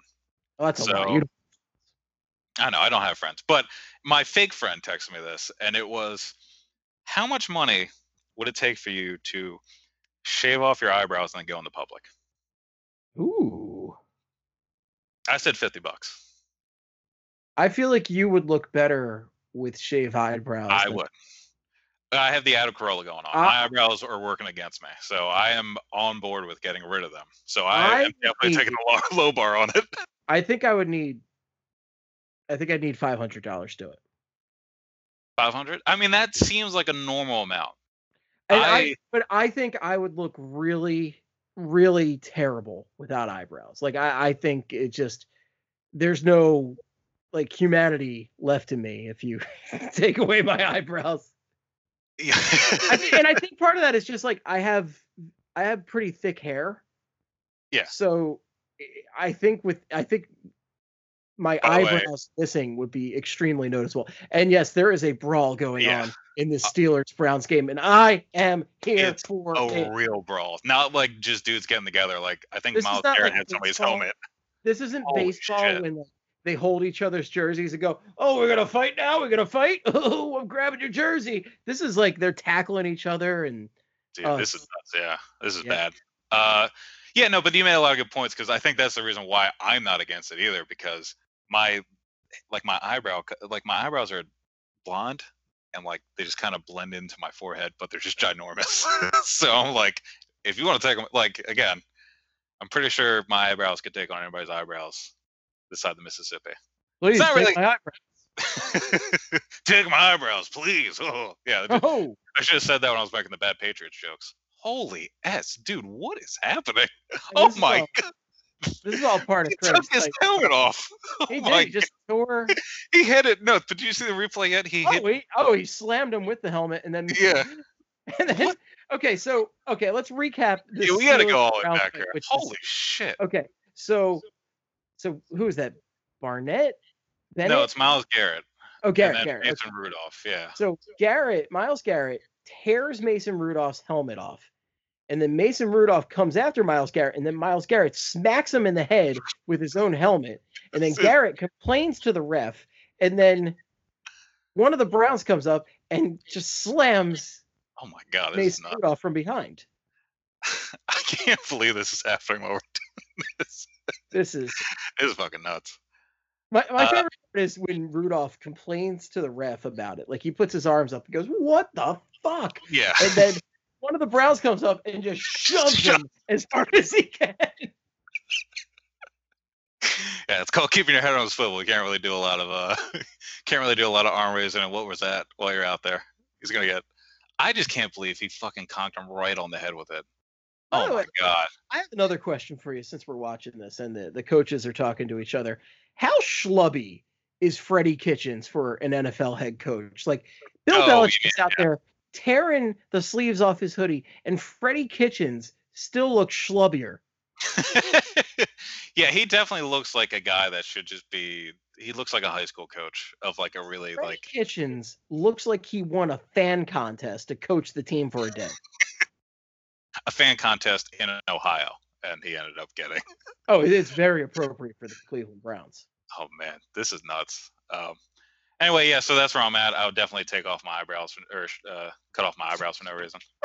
and then um, this is a good ho- hockey podcast. hours go. hyperbole, everything goes off the rails. But this time I'm directly blaming Thursday night football. Oh no, I I think this is. I think if we weren't talking about this, we were actually like nothing was happening on TV right now, it would be it would be worse. So wait, when Mason Rudolph goes down and he looks up at uh, Ogunjobi, does he go, "Bitch"? Is that what he says? that'd be- Does no way, it probably. bitch. Holy shit, dude! What a it ended up being a game. All right, so I round of applause for the Steelers and the Browns for making this second hour of Flyperbole an extra chaotic one. there's eight seconds left, by the way. So we'll. I, I say- I'll say this while we're going through this. I put down a lot of notes for the uh, the games. I'll rattle them off real quick. You want me to do that? See if anything else plays out. Sure. Uh, Flyers were 0 for 6 on the power play against the, the Canadiens, but they also did not allow a power play. They didn't give a power play to the Canadiens. So it was the, according to the hockey reference, it was the seventh time in franchise history the Flyers did not take a penalty for an entire game. Ironically, it happened twice last year, with one of them being the 6 0 loss to Toronto, which was Hextall's last game as GM. And then they also did it again in a 3 2 shootout loss to the Kings on February 17th before last year, the first time they had gone a game without taking a penalty, it was a 42 win against the Rangers on February 20th, 2011. Also I outshot the Canadiens 43 to 24, fourth 40 shot game of the year, and third time they've shot 43 shots on goal or more, which is, I mean, if we're looking for differences in the team, I think the ability to consistently generate offense for an entire game is there now. Uh, what else am I looking at here? Uh, I mean, that might. Oh, uh, according to Adam Kimelman, uh, Phil Myers with his goal against the Bruins became the first Flyers D-man with three goals in three straight games since Mark Howe did it from March 3rd to 7th in 1987. Also became the seventh uh, Flyer just defenseman overall to accomplish the feat. The others were Mark Howe, like I just said, who did it twice. Bob Dailey, Bob Dailey did it twice. Brad McCrimmon, Brad McCrimmon, You just Ben call him the beast. I'll just call him Beast, yeah. Uh, BMC, Behn Wilson, Jimmy Watson, and Dick Cherry. Uh, is, apparently was a guy that played for the Flyers back in the 60s. So Oh, good old Dick Cherry. Wait, old Dick not what to be not to be confused with recent Oh fired TSN host Don Cherry, R.I.P.D. Don Cherry. May he never get a media job again. My God, talk about somebody who deserved to be fired years ago, who finally, finally got what was coming. Oh my God, Don Cherry talking about good, true Canadians, how immigrants aren't Canadians.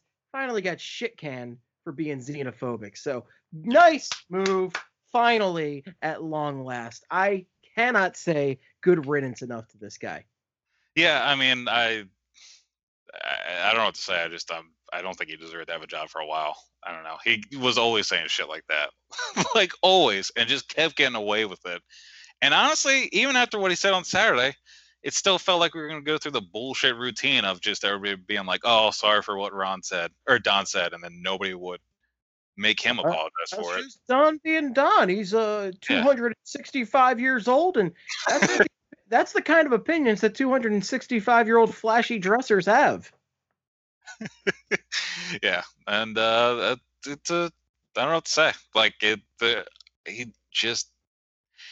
I think Jeff Willett put it, uh, a pretty good quote out there that it's it, he had freedom of speech but not freedom of audience when you're on a situ on a stage like that. So I don't know. It kind of feels like a situation where he, well, he shouldn't be saying shit like that.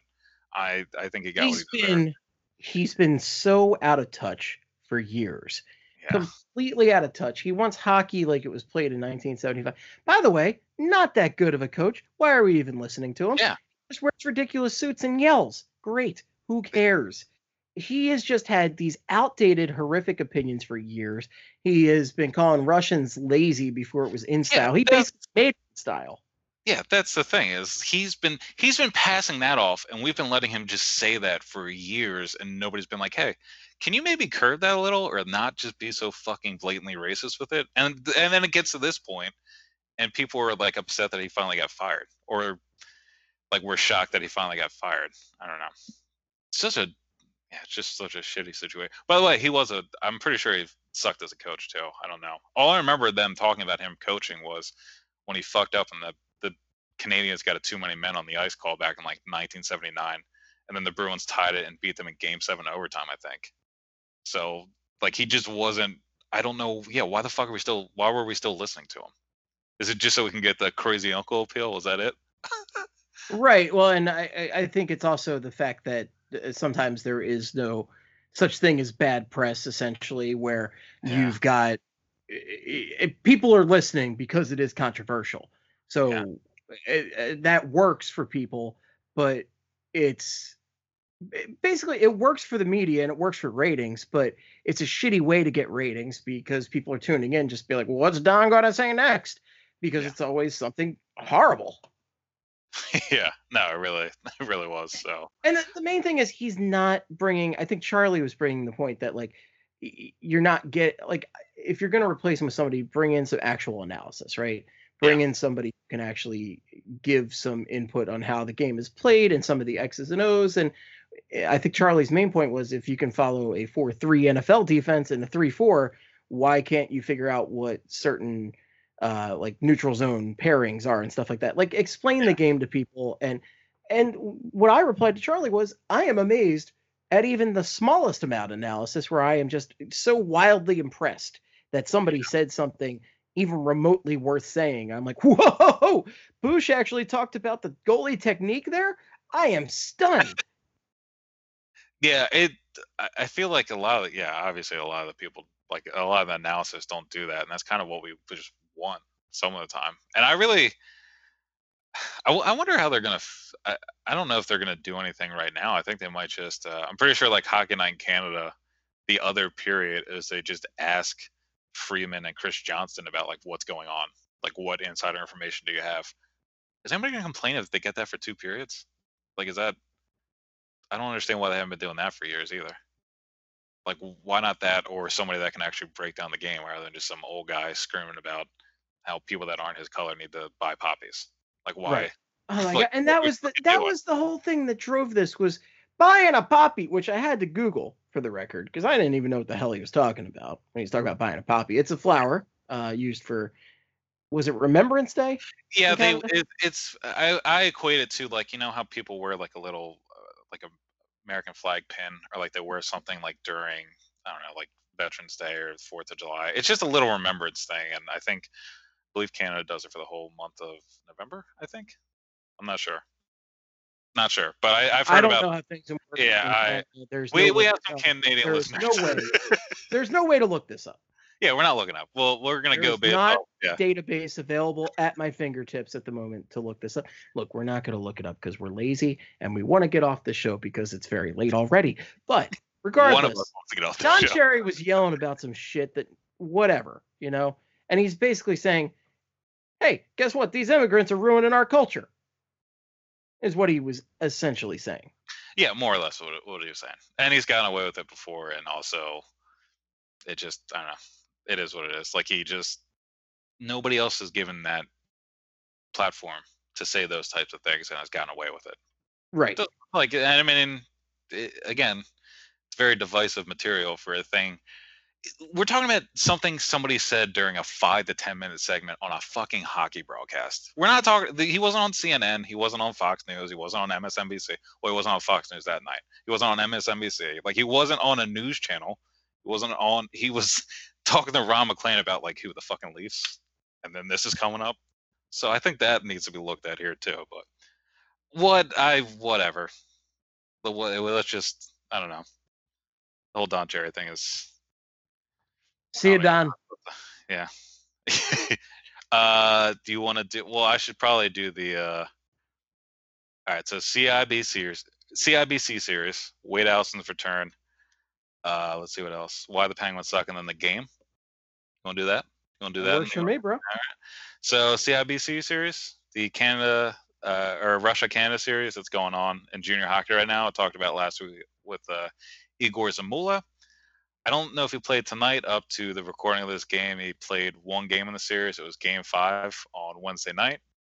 uh, and he had one shot on goal and was minus one in team Russia's two to one overtime loss. Uh, his minus was he was on the ice for Team WHL's game time goal with 22 seconds left, but their goalie was pulled. So his minus was he was on the ice um, with the, on a six on five situation. So it wasn't really like fucked up or anything. Um, and again, I'm not quite sure if he played tonight. Uh, Wade Allison though also returned to the lineup for Western Michigan University after he missed four games over three weeks due to an undisclosed injury. Had a prime, primary assist with four shots on goal and was a plus one in a win on uh, over Ferris State on Friday, four to two. And then the next day they traveled to Ferris State to play them and beat them eight to two. Uh, and Allison had four shots a goal and was plus three. Uh, what was the other? Oh, I mean the Penguins suck. Uh, they might actually legitimately have a reason for for us to say that this week because uh, Oh, Sidney wow. Crosby is out for six weeks due to a core muscle uh, due to core muscle surgery. So I That like Didn't see the play DeSean against Jackson Blackhawks? recently had for the Eagles, DeSean Jackson. Yeah, yeah. Uh, But DeSean Sidney Crosby is getting the, the surgery right away, as opposed to DeSean Jackson, who, who waited half a season to let it heal and then got the surgery, so will miss the rest of the regular. season. Okay, yeah. just wanted to clarify that. want to get what's going on there? Yeah. Sidney Crosby has something similar. Yeah, and uh, and I this was uh, like Ghost and Giroux had a couple years ago, uh, and uh, apparently he suffered it. He has been dealing with a sports hernia since training camp. He still leads the Penguins to 17 points in 17 games because it's 2019, and why not Sidney Crosby? Uh, and with him out, the fact the Penguins still have Letang out, uh, their four lines, according to the Daily Faceoff, were Alex Galchenyuk, Jared McCann, and uh, Jake Guentzel on the top line. Dominik Simon, Evgeni Malkin, Bryan Rust on the second line. Dominik Kahun, Nick Bjugstad, Sam Lafferty on the third line, and then Zach Aston Reese, Teddy Blueger, and Brandon Tanev on the fourth line.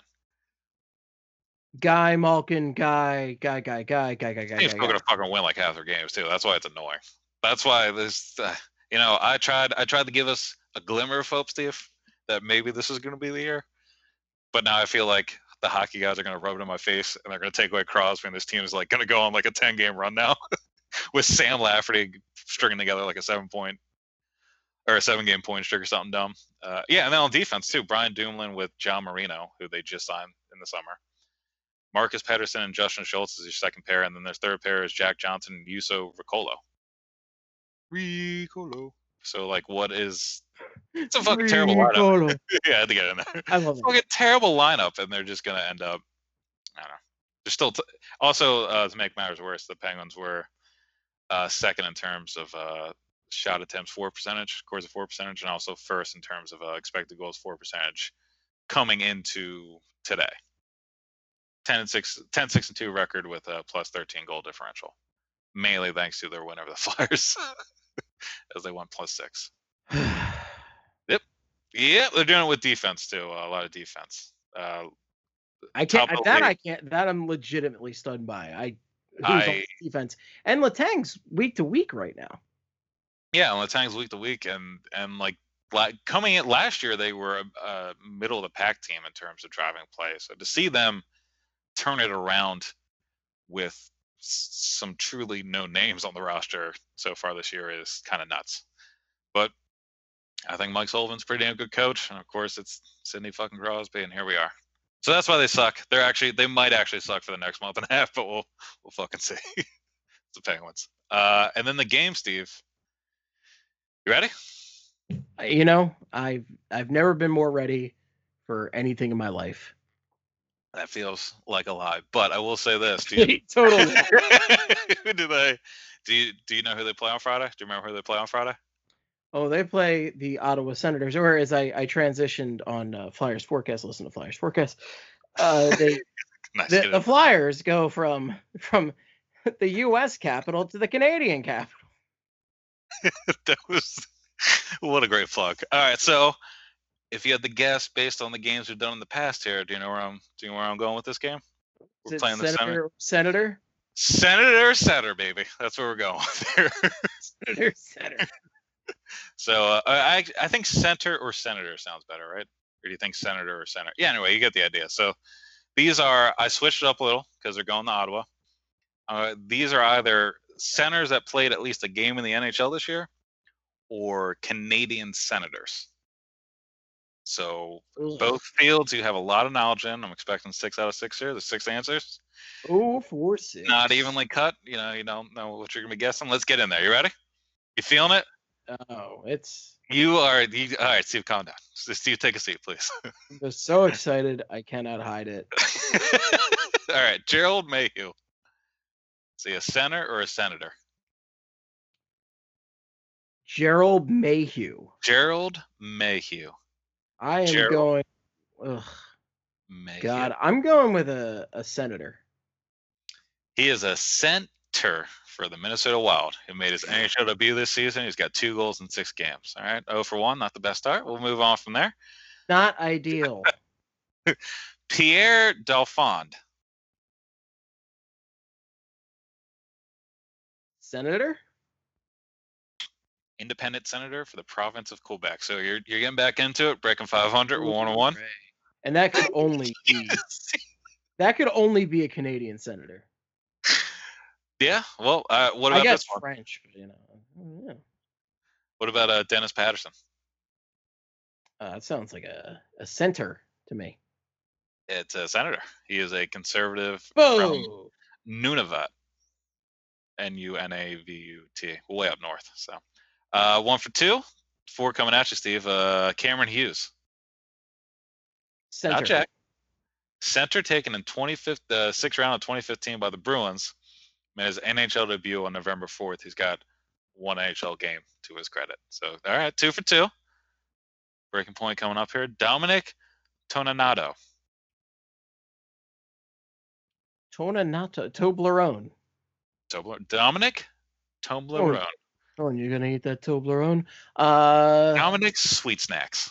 this one could go either way. Okay, Think about it. Think about it. I'm, I'm think of all the can- Canadian senators that you know, and then think of all the lightly used NHL senators. You know, you think just think of their names. I'm That's all you gonna gotta go. I'm gonna go center. Center.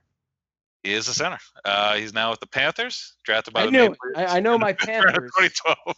Yeah, so I'll well. say this. I'm going to Miami. Whatever the Spanish words. What in that most of our what most listeners don't know is outside of this podcast, sometimes we talk about the Flyers, but it's mainly just you pushing for us to start our our our second podcast about the Panthers. Call it the Cat Cast. Oh fuck! All right, we might actually What need did to you make call it? Cat Cast. Oh my god, the cat cast. Okay, now we might actually need to do it. Pants pod. so we'll do a so after Flyers forecast, look for a Cat Cast next weekend, uh, and then I'll, last but not least, Steve. Uh, this will give you. Uh, I think you're. I think you got the lead right now. Tom McInnis. Tom McGinnis. Is that is that a senator? God, you know, you bitched and moaned and you screamed and you cried right before this game, and now you're going away. You pocketed four to six there, and I'll tell you what. My secret is I study Canadian politics like nobody's business. Like I am son I'm reading. I'm reading So- the Toronto Times every morning. I am I read the Toronto Sun. All right. I'm looking at the Quebec Inquisitor. I know this stuff. I read it in both French and English. The Nova Scotia News Bulletin. Yes, the Nova Scotia News Bulletin. The Oh. Vancouver Vape Journal, that's written by vapors. just nothing but pictures of dudes outside of vape shots just getting real big clouds. That's all that is. That's there's no words. It's also it's also news on new flavors coming out. It's like, hey, guess what? This is. Hey, they got peach ones now. That's all it is. It's just little blurbs like that. Hey, check it out. There's cherry flavors. This is the new Canucks flavor. It tastes like riot. Canucks, though, by the way, kind of so far they kind of feel a little bit like the Western Conference's Flyers, where they didn't get a lot of love coming out of the offseason, and they're doing pretty well. Uh, a lot better than people were expecting them to play, I think. Just throwing it out there for the uh, little hockey talk for you guys on this hockey podcast. By the way, Key difference uh, with the Canucks is their uh, early first round pick from uh, a couple years ago is actually playing. I'll hang up the oh, that's a, that's. Oh, man. That I don't want to. I don't want to go back and look at that draft right now. TBQH. Him, uh, Mir- Miro Heiskanen, and uh, Cale Makar, all right there, right after uh, Nico and Nolan. But uh, anyway, we, we were talking a couple weeks ago about, uh, or last week, we're not doing Philly Joel. I'm not doing Philly Joel. Uh, so We're not couple, doing Philly Joel. We're not doing Piano Man, and I I think Craig. I think there is a a recurring theme here. I think we're Yeah. just not that big Billy Joel fans. You know what? Uh, yeah, sure. But also stop fucking giving Billy Joel nicknames out. How about that? How about a little more updated or a little cooler? Billy or- Joel. Billy Joel has had 275 straight sellouts in Philadelphia. Okay. Oh, yeah, You don't just magically get that. You don't just magically get a banner in the Wells Fargo Center roof, okay? I'm excited for when they try and push uh, Travis Konecny's nickname as Uptown Score or some bullshit like that, Town score. uh, or any other classic Billy Joel song that I definitely am thinking of right now, but I can't, I can't name. So anyway, nicknames for Joel Farabee, uh, and I'm going based off of uh, what I saw on the BSH post, uh, some stuff we got, Well, or we- one thing we got from a off, listener. before before we do this one, I, I just have to say my preferred nickname is just uh Farrah, not the bees. Oh God, not the bees, like Nick Cage in The Wicker Man. Okay, that is my preferred Oh, I'm Joel. Farabee nickname. It's not catchy, but it's great. So just stick with me here. Oh God, not the bees, not the Farabees. Or maybe not the Farabees is the way to go, but whatever. I think- you know, it's, it comes down to Nick Cage screaming, and the world wins that happens. it's always the best. By the way, a little inside baseball. uh, Did you see that thing I sent you before with uh, what's his name, Nick Cage? That compilation. Oh, it's a great compilation. That's the, was that the Wicker Man compilation or was that the Yeah. Nick Cage Freakout compilation? Nick Cage freakout compilation. Because they're both great. Okay. Oh damn. All right. So that's, Nick- I wasn't giving you anything now. I have seen a lot of Nick Cage YouTube content. All right, and well, if Hell of a brag right there. I'm hundred percent bragging there because you know number one Nick Cage fanatic here. Uh, if you're looking, by the way, for a hilariously bad Nick Cage movie for your next uh, uh, Friday night extravaganza, next is I think on Amazon Prime right now. It is fantastic. It is Yeah. just bad wigs, Nick Cage that are not age appropriate for him, and should not be with this maniac in any way, shape, or form and he has psychic powers, but only like 10 minutes ahead. What's the fucking point of that? Well, you know, he can just escape situations. Oh, okay. I was like that. He- 10 minutes ahead, and he's like, Oh, the FBI is going to be here in a few minutes, so I got to leave. What? uh, Yeah, I was. gonna- I feel like ten minutes. That's like enough to like help you get to the front of the line of like a roller coaster or like. I a- mean, there's a whole sequence of him like avoiding bullets and shit because he can see just a little bit into the future. Oh, okay. It's it's a weird I- premise. I was, man. gonna, I was gonna say definitely. I was gonna say you're describing this movie, and I was gonna give it a shit, but like you just pointed out, it's a fucking terrible movie. Oh, It's, it's, just it's a bad 100%. movie. Whoever wrote it should be a hundred percent ashamed, but they should also be very proud for making a ridiculously weird movie. All right, yeah. I mean, I think I think they used some of those clips in there because he, uh, one of those fucking wigs he was wearing was hilarious. Like the, uh, anyway, uh, the uh, Joel Farabee nicknames. I'm gonna read off a couple that I liked. So you threw out, you threw out that one. Uh, we've gotten a lot of Beast, right? I've seen a few of those. That seems. yeah, I got one. uh one of the listeners brought Farrah Beast. I'll, I'll Yeah. I'll pull that up for a shout out. I always like a like a shout out or two in episode. I will say, uh, so that one's fine. I'm fine with that one. Uh, Jesus Joel was on the BSH post from Todd WC. Goal Farabee was thrown out there by Savannah Bama on the post, which hell of a name by the, the way. And then also Christine Sweet, uh, friend of the show, threw it out there. Uh, oh no, she threw out Goal Flarabee. So it's either Goal Farabee or Goal Flarabee. Um, again, either one of those are a lot better than Philly Joel. And then I wanted to rattle off a couple. Uh, my brother gave me a list of about uh, 10 uh, Joel Farabee nicknames. I picked out three that I thought the people might enjoy. Uh, so he's got Joseph Bees. I like that one. Joel Funky D, or there, uh, or Delco Joe. Delco Joe. yeah, I kind of like Delco Delco Joe. Joe. yeah, and then uh, and then also because I was asking, I said Farabee needs a better nickname, or he saw the the poster, he was talking about it, and then uh, I said we should give Phil Myers a nickname too. So is the one I liked that he threw out for Phil Myers was a Big D Phil. You know, playing defense, big dick. Yeah, so Of course. yeah, of Uh, course, yeah. Listener shout out on this one is uh, Danny Bress 87, who said Farabeast. My wife came up with that after the goal in the shootout. Best nickname I heard so far. So Oh, little okay, yeah. shout out there. So I, I do like uh, some Farabeast, but I, I feel like I don't feel like anything's clicked for me. I mean, I, I do joke about the bees. Oh God, not the bees! But that's obviously It's just great reference, yeah. I- there's some, you know, it's nothing's. It's not like uh, you know, TK hit me with the jerk store. Uh, it's not like Oski boy. It's something's gonna click Yeah, for. We'll figure out something. We're gonna Yeah. figure. It's not like Michael Raphael. Yeah, I mean, I don't have I don't have another godson that sounds like Farabee, which is probably a good thing because I don't Or think Joel. Farabee yeah, or Joel. Yeah, yeah. I mean, yeah, because the Joel L thing is right there as well. But Joel, I, I actually enjoy that one sometimes, and uh, I literally the, the thing is, all these are good except for the one that they're pushing. Like that's it. Philly Joel, I don't know. I just don't like it. Well, as that- we've said before, the Flyers just need to hire us to come up with all the nicknames and puns, and you know, I've already come up with the spectrum room for them, and I'm still waiting my compensation. It's It has not come, but I'm expecting it. I, I'm checking my mail every day, going, "Where is the check? Where are the free tickets?" And they still haven't shown up. I have not forgotten flyers. I am like an elephant. I do not forget things, and I am also terrified of mice. yeah. So I, you know, I mean, there we are. There it is. That's they really should hire us though. It's uh, okay. So Elton Joel is the the number Oh. one, number one nickname. Uh, yeah, I'll go with that. I like. Dueling I- pianos, dueling piano man tour. I do like Delco Joe too. Just Delco funny. Joe. It's just funny to give him a Philly nickname for a guy that's from Boston. I think that's a little funny. It, it is actually pretty funny. It is. Uh, well, I mean, is this a this point in time we do around the league, then we get out of here, or do you want to? You want to talk for twenty minutes? You got yeah, time, yeah. right?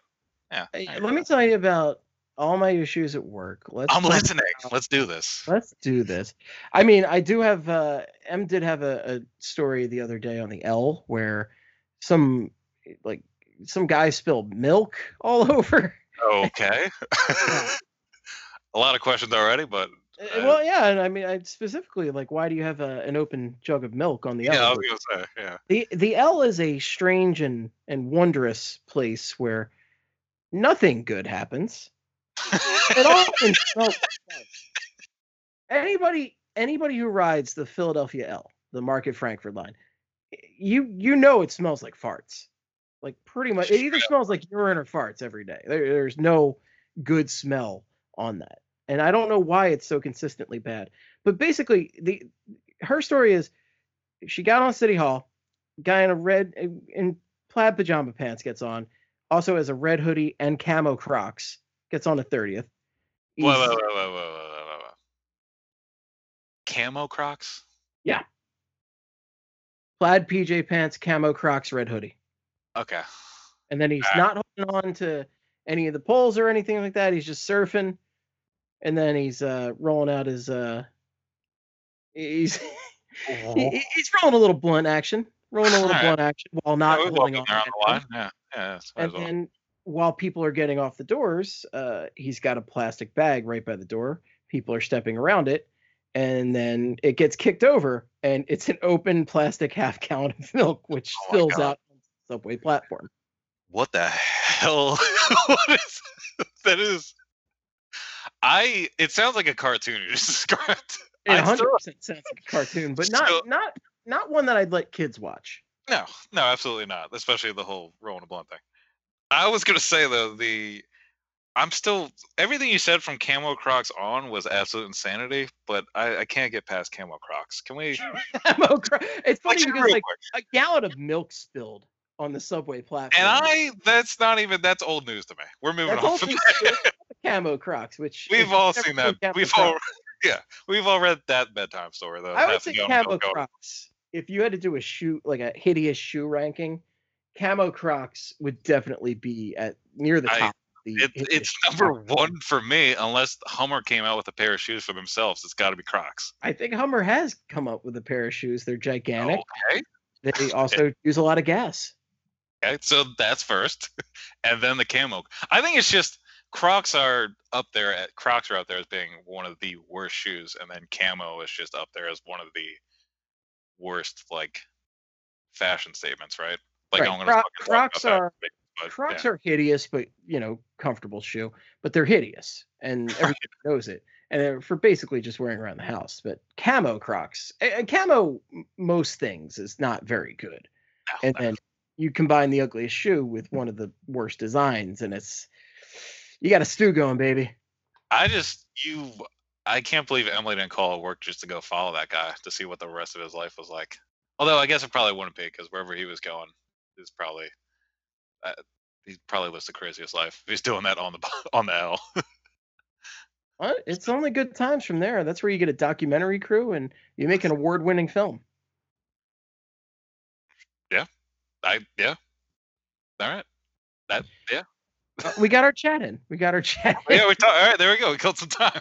Thanks, Em. Great story. And I'm That was good, I got Yeah, that was good world. And now we can go around the league and call tonight. Yeah, let's do you. Yeah, we need to get this wrapped up here because uh, it's getting late. But according to reports, uh, and Steve actually, One could you- say, "You're better wear." Know, girl. Uh, if you uh, if you could look this up too while I'm doing around the league, uh, if anything came out on T.J. Brodie, who, according to reports, collapsed and convulsed on the ice today at practice before cops and paramedics arrived to uh, the Flames practice.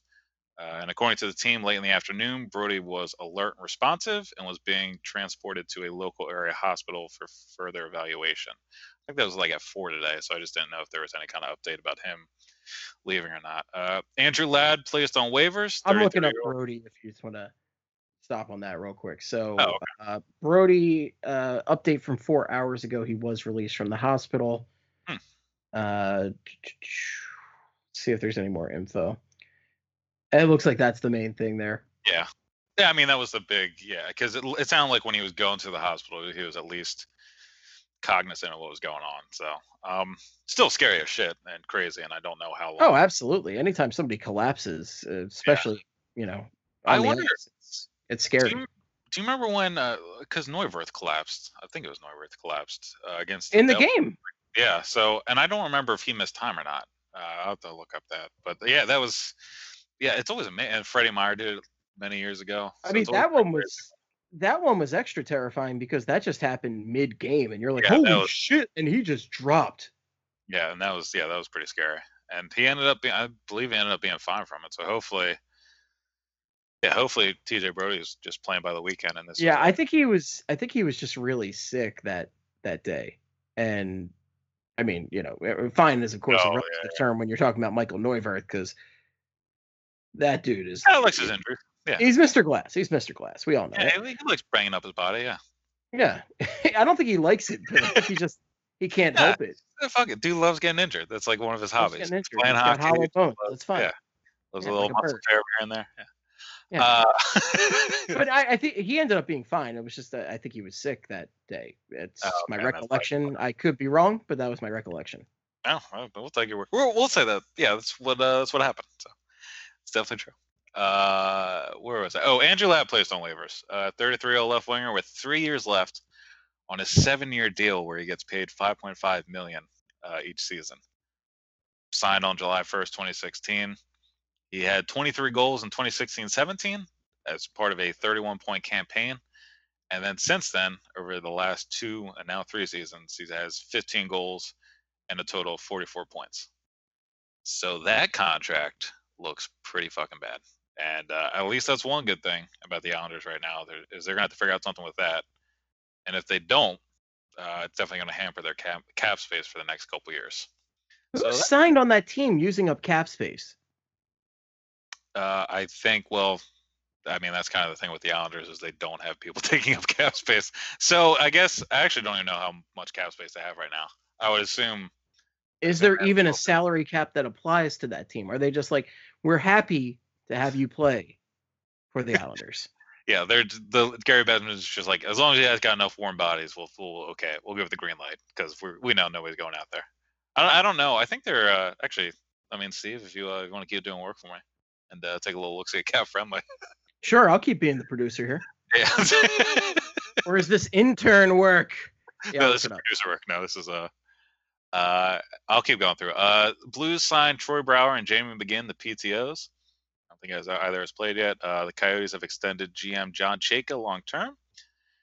2018 third rounder Alec Regula has signed his ELC with the Blackhawks. Bryan Little is out indefinitely after that shot he took to the back of his head last week. Uh, I think it just has to do with stitches on his ear. It's not anything concussion related, but uh, I'm not 100% sure on that. Uh, Justin Abdelkader is out three weeks with an MBI, Steve, middle body injury. So, I mean, they're switching up on us now. Oh wow.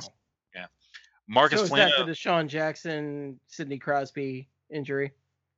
I'll be honest with you, I don't know why Crosby's injury would be disclosed and not, or would be shared and not Justin Yeah, Abdelkader. I, I, was, I was more kidding just because uh, okay. the Okay. NH, A, the NHL's so vague, but also B, Yeah. again, why DeSean? Couldn't you just get the surgery at the beginning? That's really what, yeah. It's just the whole thing is just fucking hey, DeSean. Because I'm now just very annoyed that the Eagles have to go in to play the New England Patriots this weekend and have zero healthy wide receivers. They might as well just have 12 Yes. running backs. It's insane. Yeah. It is insane. Uh, I have your New York Islanders update. So they have about four million six hundred and sixty-seven thousand dollars, seven hundred and sixteen dollars rather, uh, in cap space. Their biggest caps uh, cap space eaters, uh, Anders Lee making seven mil a season, Brock Nelson makes six, Jordan Eberle makes five point five, Josh Bailey makes five. Uh, Johnny Boychuk makes six. Nick Leddy makes five point five. Yeah. So they still they have a couple big and they've already paid for for late too. Varlamov makes five also. So Uh, that makes sense. Yeah, so they they're a little closer to the cap than I thought. I really didn't think they would have. I didn't think they'd be that close. So the Andrew Ladd contract will probably play a factor in some of the decisions they got to make going forward because they still have to pay a couple guys, not anybody. Or did I mean did they give Barzal a contract already? well, All right, let's go back and check. Yeah, I forget, but they What uh We're gonna find out as Steve looks stuff up. Completely. I'm gonna keep uh, through here. No, I got I got the I got everything Oh, right. So Barzal, no, he's got one RFA year left, so he's gonna have to get paid, and they're gonna they're gonna have to figure some things out. yeah. So there we go. It's a real right, so that yeah, eh, it's, uh, you hate to see it. You know, Who- I, has I the like- most cap space in the league, Craig? That's my question to you. Uh, oh, Senators. Nope. Oh fuck, I don't know. Get Senators Coyotes? have the second most. The Columbus Blue Jackets have the most. Oh, okay. Seven million four hundred and six thousand fourteen dollars. Man. With their Ooh. biggest cap hit going to Cam Atkinson. Who I like, by the way. Throwing that out there a couple times. Guy had 40 goal season, 35 goal season. I feel like nobody's talking about him, but uh, so yeah, there's the there's the Islanders. Let's see if Barry Trotz can. Uh, I'm just excited to see how many people they trade away next year, and then the the Islanders go out and get a couple guys from high school, and then Barry Trotz is like, "All right, gonna put you in the top six, and then they just keep winning games. So that'll be fun next year. Uh, Marcus Foligno, week to week with a uh, terrible case of LBI. Uh, Marc Staal is out at least two weeks following ankle surgery. Mitch Marner is out at least four weeks with a high ankle sprain. Alex Stan- Alexander Steen is out four weeks with a high ankle sprain as well. Gabriel Bourque is out four weeks with a uh, curious case of the LBI. Vladimir Spaka is out four to six weeks with a terrible case of the LBI. Sabaka. Sabaka. Uh, and then you have Craig MacTavish, friend of the show. One of my first favorite player, Steve, fired his That's head because he didn't wear a helmet. because he didn't wear a helmet and his name was Craig. Two big factors to me as a first grader, so that's why I was taking that on. Uh, fired as head coach, head coach of KHL's Lokomotiv Yaroslavl after just eight games. Got the Barry Melrose, and then he was out of there. Uh, league announced the 2020 Global Series will feature the Bruins against the Avs and the Blue Jackets against the Preds next season. Uh, Nick Foligno, speaking of Blue Jackets again, uh, Nick Foligno suspended three games for his hit to the head of Pierre Edouard Bellemare. Not a pretty hit if you want to go back and look at it. Uh, Dallas Stars to retire Sergei Zubov's Sergei Zubov's switch the letters around there, 56, and then Roberto Luongo named special advisor to Dale Tallon uh, with the Panthers. Bobby Lou. that is uh that is around the league. So It is around the league. And by the way, you just talked about the the Avs, and I had a, a couple coworkers earlier reveal to me the Avs Stadium Series jerseys. I I somehow missed this to this point. oh I I I I don't think I've seen them yet either. Actually, Oh, Yeah, why don't you- baby! let's get a Well, little I'm glimpse of these puppies. You I'm gonna text them or send this to you. I'll, I'll text it to you. All All Take right. a look. This is good. Well, in the meantime, while we look this up, while we look this up, you, if you have any feedback for us, best place is on twitter.com.org.edu. You can follow Craig at Sports Are Bad. Craig, what are you working on for Broad Street Hockey right now? Uh, I mean, I'm gonna have a line by line on on Monday or Tuesday, and then hopefully, I'm hoping starting next week, I can actually get. I'm gonna start doing other stuff besides just uh the line by line, and hopefully, um, you know, something else. Not for the Flyers, but uh, if Ryan's listening, hopefully something for the Wild, because I know he's been busting his ass there, and I haven't been uh, writing too much for them. But uh, for the Fly, I was gonna. I mean, the usual podcast. I might do a Q and A next week uh, too, as well, because uh, I think I might slow down on the tape watch stuff, just because that's why the line by line was killing me before. It's just kind of hard to keep up with all the games in order and then kind of turn it around in quick order. So I'm still gonna try and do them, but it might be a thing where I do it for just one game. Uh, and just kind of break down what happened for that one game. Like last night, I was going to try and go back and watch to see how the Flyers going to get anything offensively going, but then it's kind of, you know, it's kind of hard to turn that out by the next day. But for next week, uh, line by line and our usual podcast stuff. Okay. There you go. There's a long answer for you, Steve. I appreciate that. I appreciate that. And I have texted the photo in the meantime. All right, I got it. Let's see. Uh, okay. Well, not a fan. Not great. not good at all. Uh, No. And you know, it's funny. I saw people because we talked about the Stars and Predators ones last week, and those looked good, but I saw people complaining about them. I didn't see. When did these come out?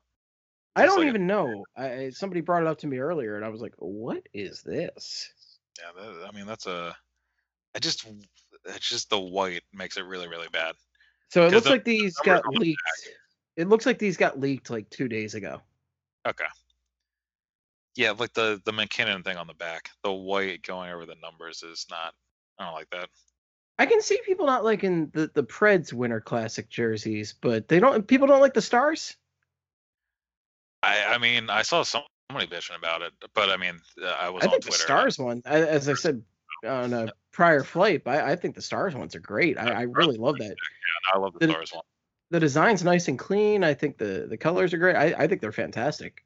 Um, but whatever. There's there's always different opinions on jerseys. Like some Oh, yeah. people friggin' love the Flyers current black jerseys, and I think they're they're weird. Oh, what the? I like the current black jerseys. Oh yeah, we've talked about that. Uh, yeah, and I, I'm just not a fan. I'm just not a fan. It's, I mean, You need some I- visibility on those numbers. Come on, guys. yeah, that is true. Oh my god, I felt bad for. uh I think Maddie put out a tweet. Uh, she went back and was tracking the Phantoms games, and like, so tracking games takes a lot of time. If you go back and like track events like zone entries and shit like that, because you're just rewatching a game, it takes like a bunch of time. And she had to use an AHL feed, which of course is shittier. And then also it was the Phantoms black jerseys where they use black numbers, and I think they use black letters. So like for each event, you had to like go back and see who took a shot or whatever, and she would have to like pause and see who took a shot on like an AHL feed for names that nobody could fucking see. So I can't imagine what that would be like. It's the fuck. It really is kind of hard to read their names on TV. Just as Oh yeah, is. Yeah, it's terrible, and it it was horrible. Uh, I've been to, I think one or two games where the Flyers have worn those black jerseys, and I can barely read those, and I can't even imagine what it was like with the Phantoms jerseys on the AHL feed. AHL feed. So that must have really fucking suck. I I'm still saying I still like the uh, the 2012 Winter Classic ones. Let's make those. Oh, those are great. Bring those back. I I don't will understand buy five. Yeah, I, I don't understand why the like the, the NBA. I feel like every once in a while will just have like a team wear random jerseys throughout the year that aren't like their home or away ones, but they aren't dubbed their third one. I feel like the NHL should do that more. Like the Flyers should have four or five games this year with that orange jersey, a couple with the black ones, and then the other two as well. Well, you know what else I two don't? fucking games. Like just switch it up. I don't know. I want to wrap up, but th- I just have one more point I want to make on the jerseys. Like, I don't understand why all the jerseys aren't available to buy at the stadium. Like I should be able to go in Yeah. and buy whatever era of Flyers jersey I want to buy. And it doesn't make any sense to me that I can't just buy it. It, it is so stupid on the league's part. And dude, there is no friggin' merchandise available through Fanatics. Like it's if it's available, it sucks. It's poor quality, and there's just not that much. Like, and there's no throwback stuff at all. It's ridiculous. That's annoying. I mean, I never looked at jerseys that that I don't never looked about them either. But I didn't. I did notice that like when you go to the flyer shop, it feels like they just or wherever they just don't have every option available. Because there are jerseys. I have this shitty jersey. I have the St. Patrick's jersey somebody got for me like years ago. The green one. Yeah. Where yeah. So and I, I feel like maybe that one shouldn't be everywhere now. But I feel like you probably would struggle to find that now anywhere. Right, seen. right. It's like I should be able to buy any era of Flyers jersey that they've worn on the ice at the stadium at the very least. And I think that's fair. Yeah. it, it, it's it's just weird, man. I feel like they just are missing out on so many opportunities. And the fact, again, I think it is so stupid that they no longer have an agreement with Mitchell and Ness to produce throwback stuff. The lack of throwback stuff now is just, uh, it sucks. No, I agree. I'm with you. Shit. Well, anyway, we got to wrap up. Uh, I'm tired. I got to go. I was gonna say, man, you yeah. Craig's Sports Are Bad. I can be followed at Flyperbole or Esteban, but make it Flyperbole for all your hockey needs. Follow BSH Radio. Follow Broad Street Hockey. Be sure to check us out on our Flyers preview show, our weekly preview show, the Flyers Forecast. Uh, we are producing that every Monday or Tuesday and uh, having a good time doing it. Nice short cast. It's uh, usually 30 to 40 minutes. It, it, could be, pretty much be anywhere from like 20 to 40 minutes, but we're just running through the games for the week. Uh, picking out guys to watch, talking about some of the big storylines, and just trying to do something a little more brief for y'all to get your uh, get another dose of Craig and Steve for you guys. Yeah, yeah, which are about. But it is only 20 to 40 minutes, and we actively try and you know make sure it is a little abbreviated. We're a little more focused on Whereas this, Just- we just are- a little bit more. This this we do we go wherever the path takes us, and that's how it is. That's just the way it is. Which tonight will probably bring Steve to about four hours of sleep. But It's to me, it's gonna be good tomorrow. sorry. It's not your fault. It's my fault for letting this farce continue. But I love you guys, and I know that you love the farce. So I'm going to wrap this up. Thanks so much for listening. And until next time, good night and good hockey.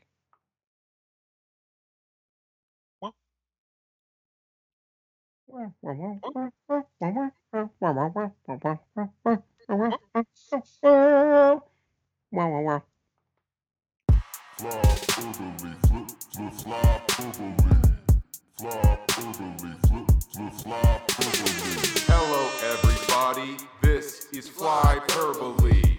It is a podcast about hockey, mostly the Flyers, but also other hockey things, like other hockey teams that play the sport of hockey. Steve, but not Steve Hartnell, and Craig, but not Craig Ruby. No, this isn't all those hockey guys. These are the guys who watch the hockey sport. Yeah! Fly fly. Fly fly.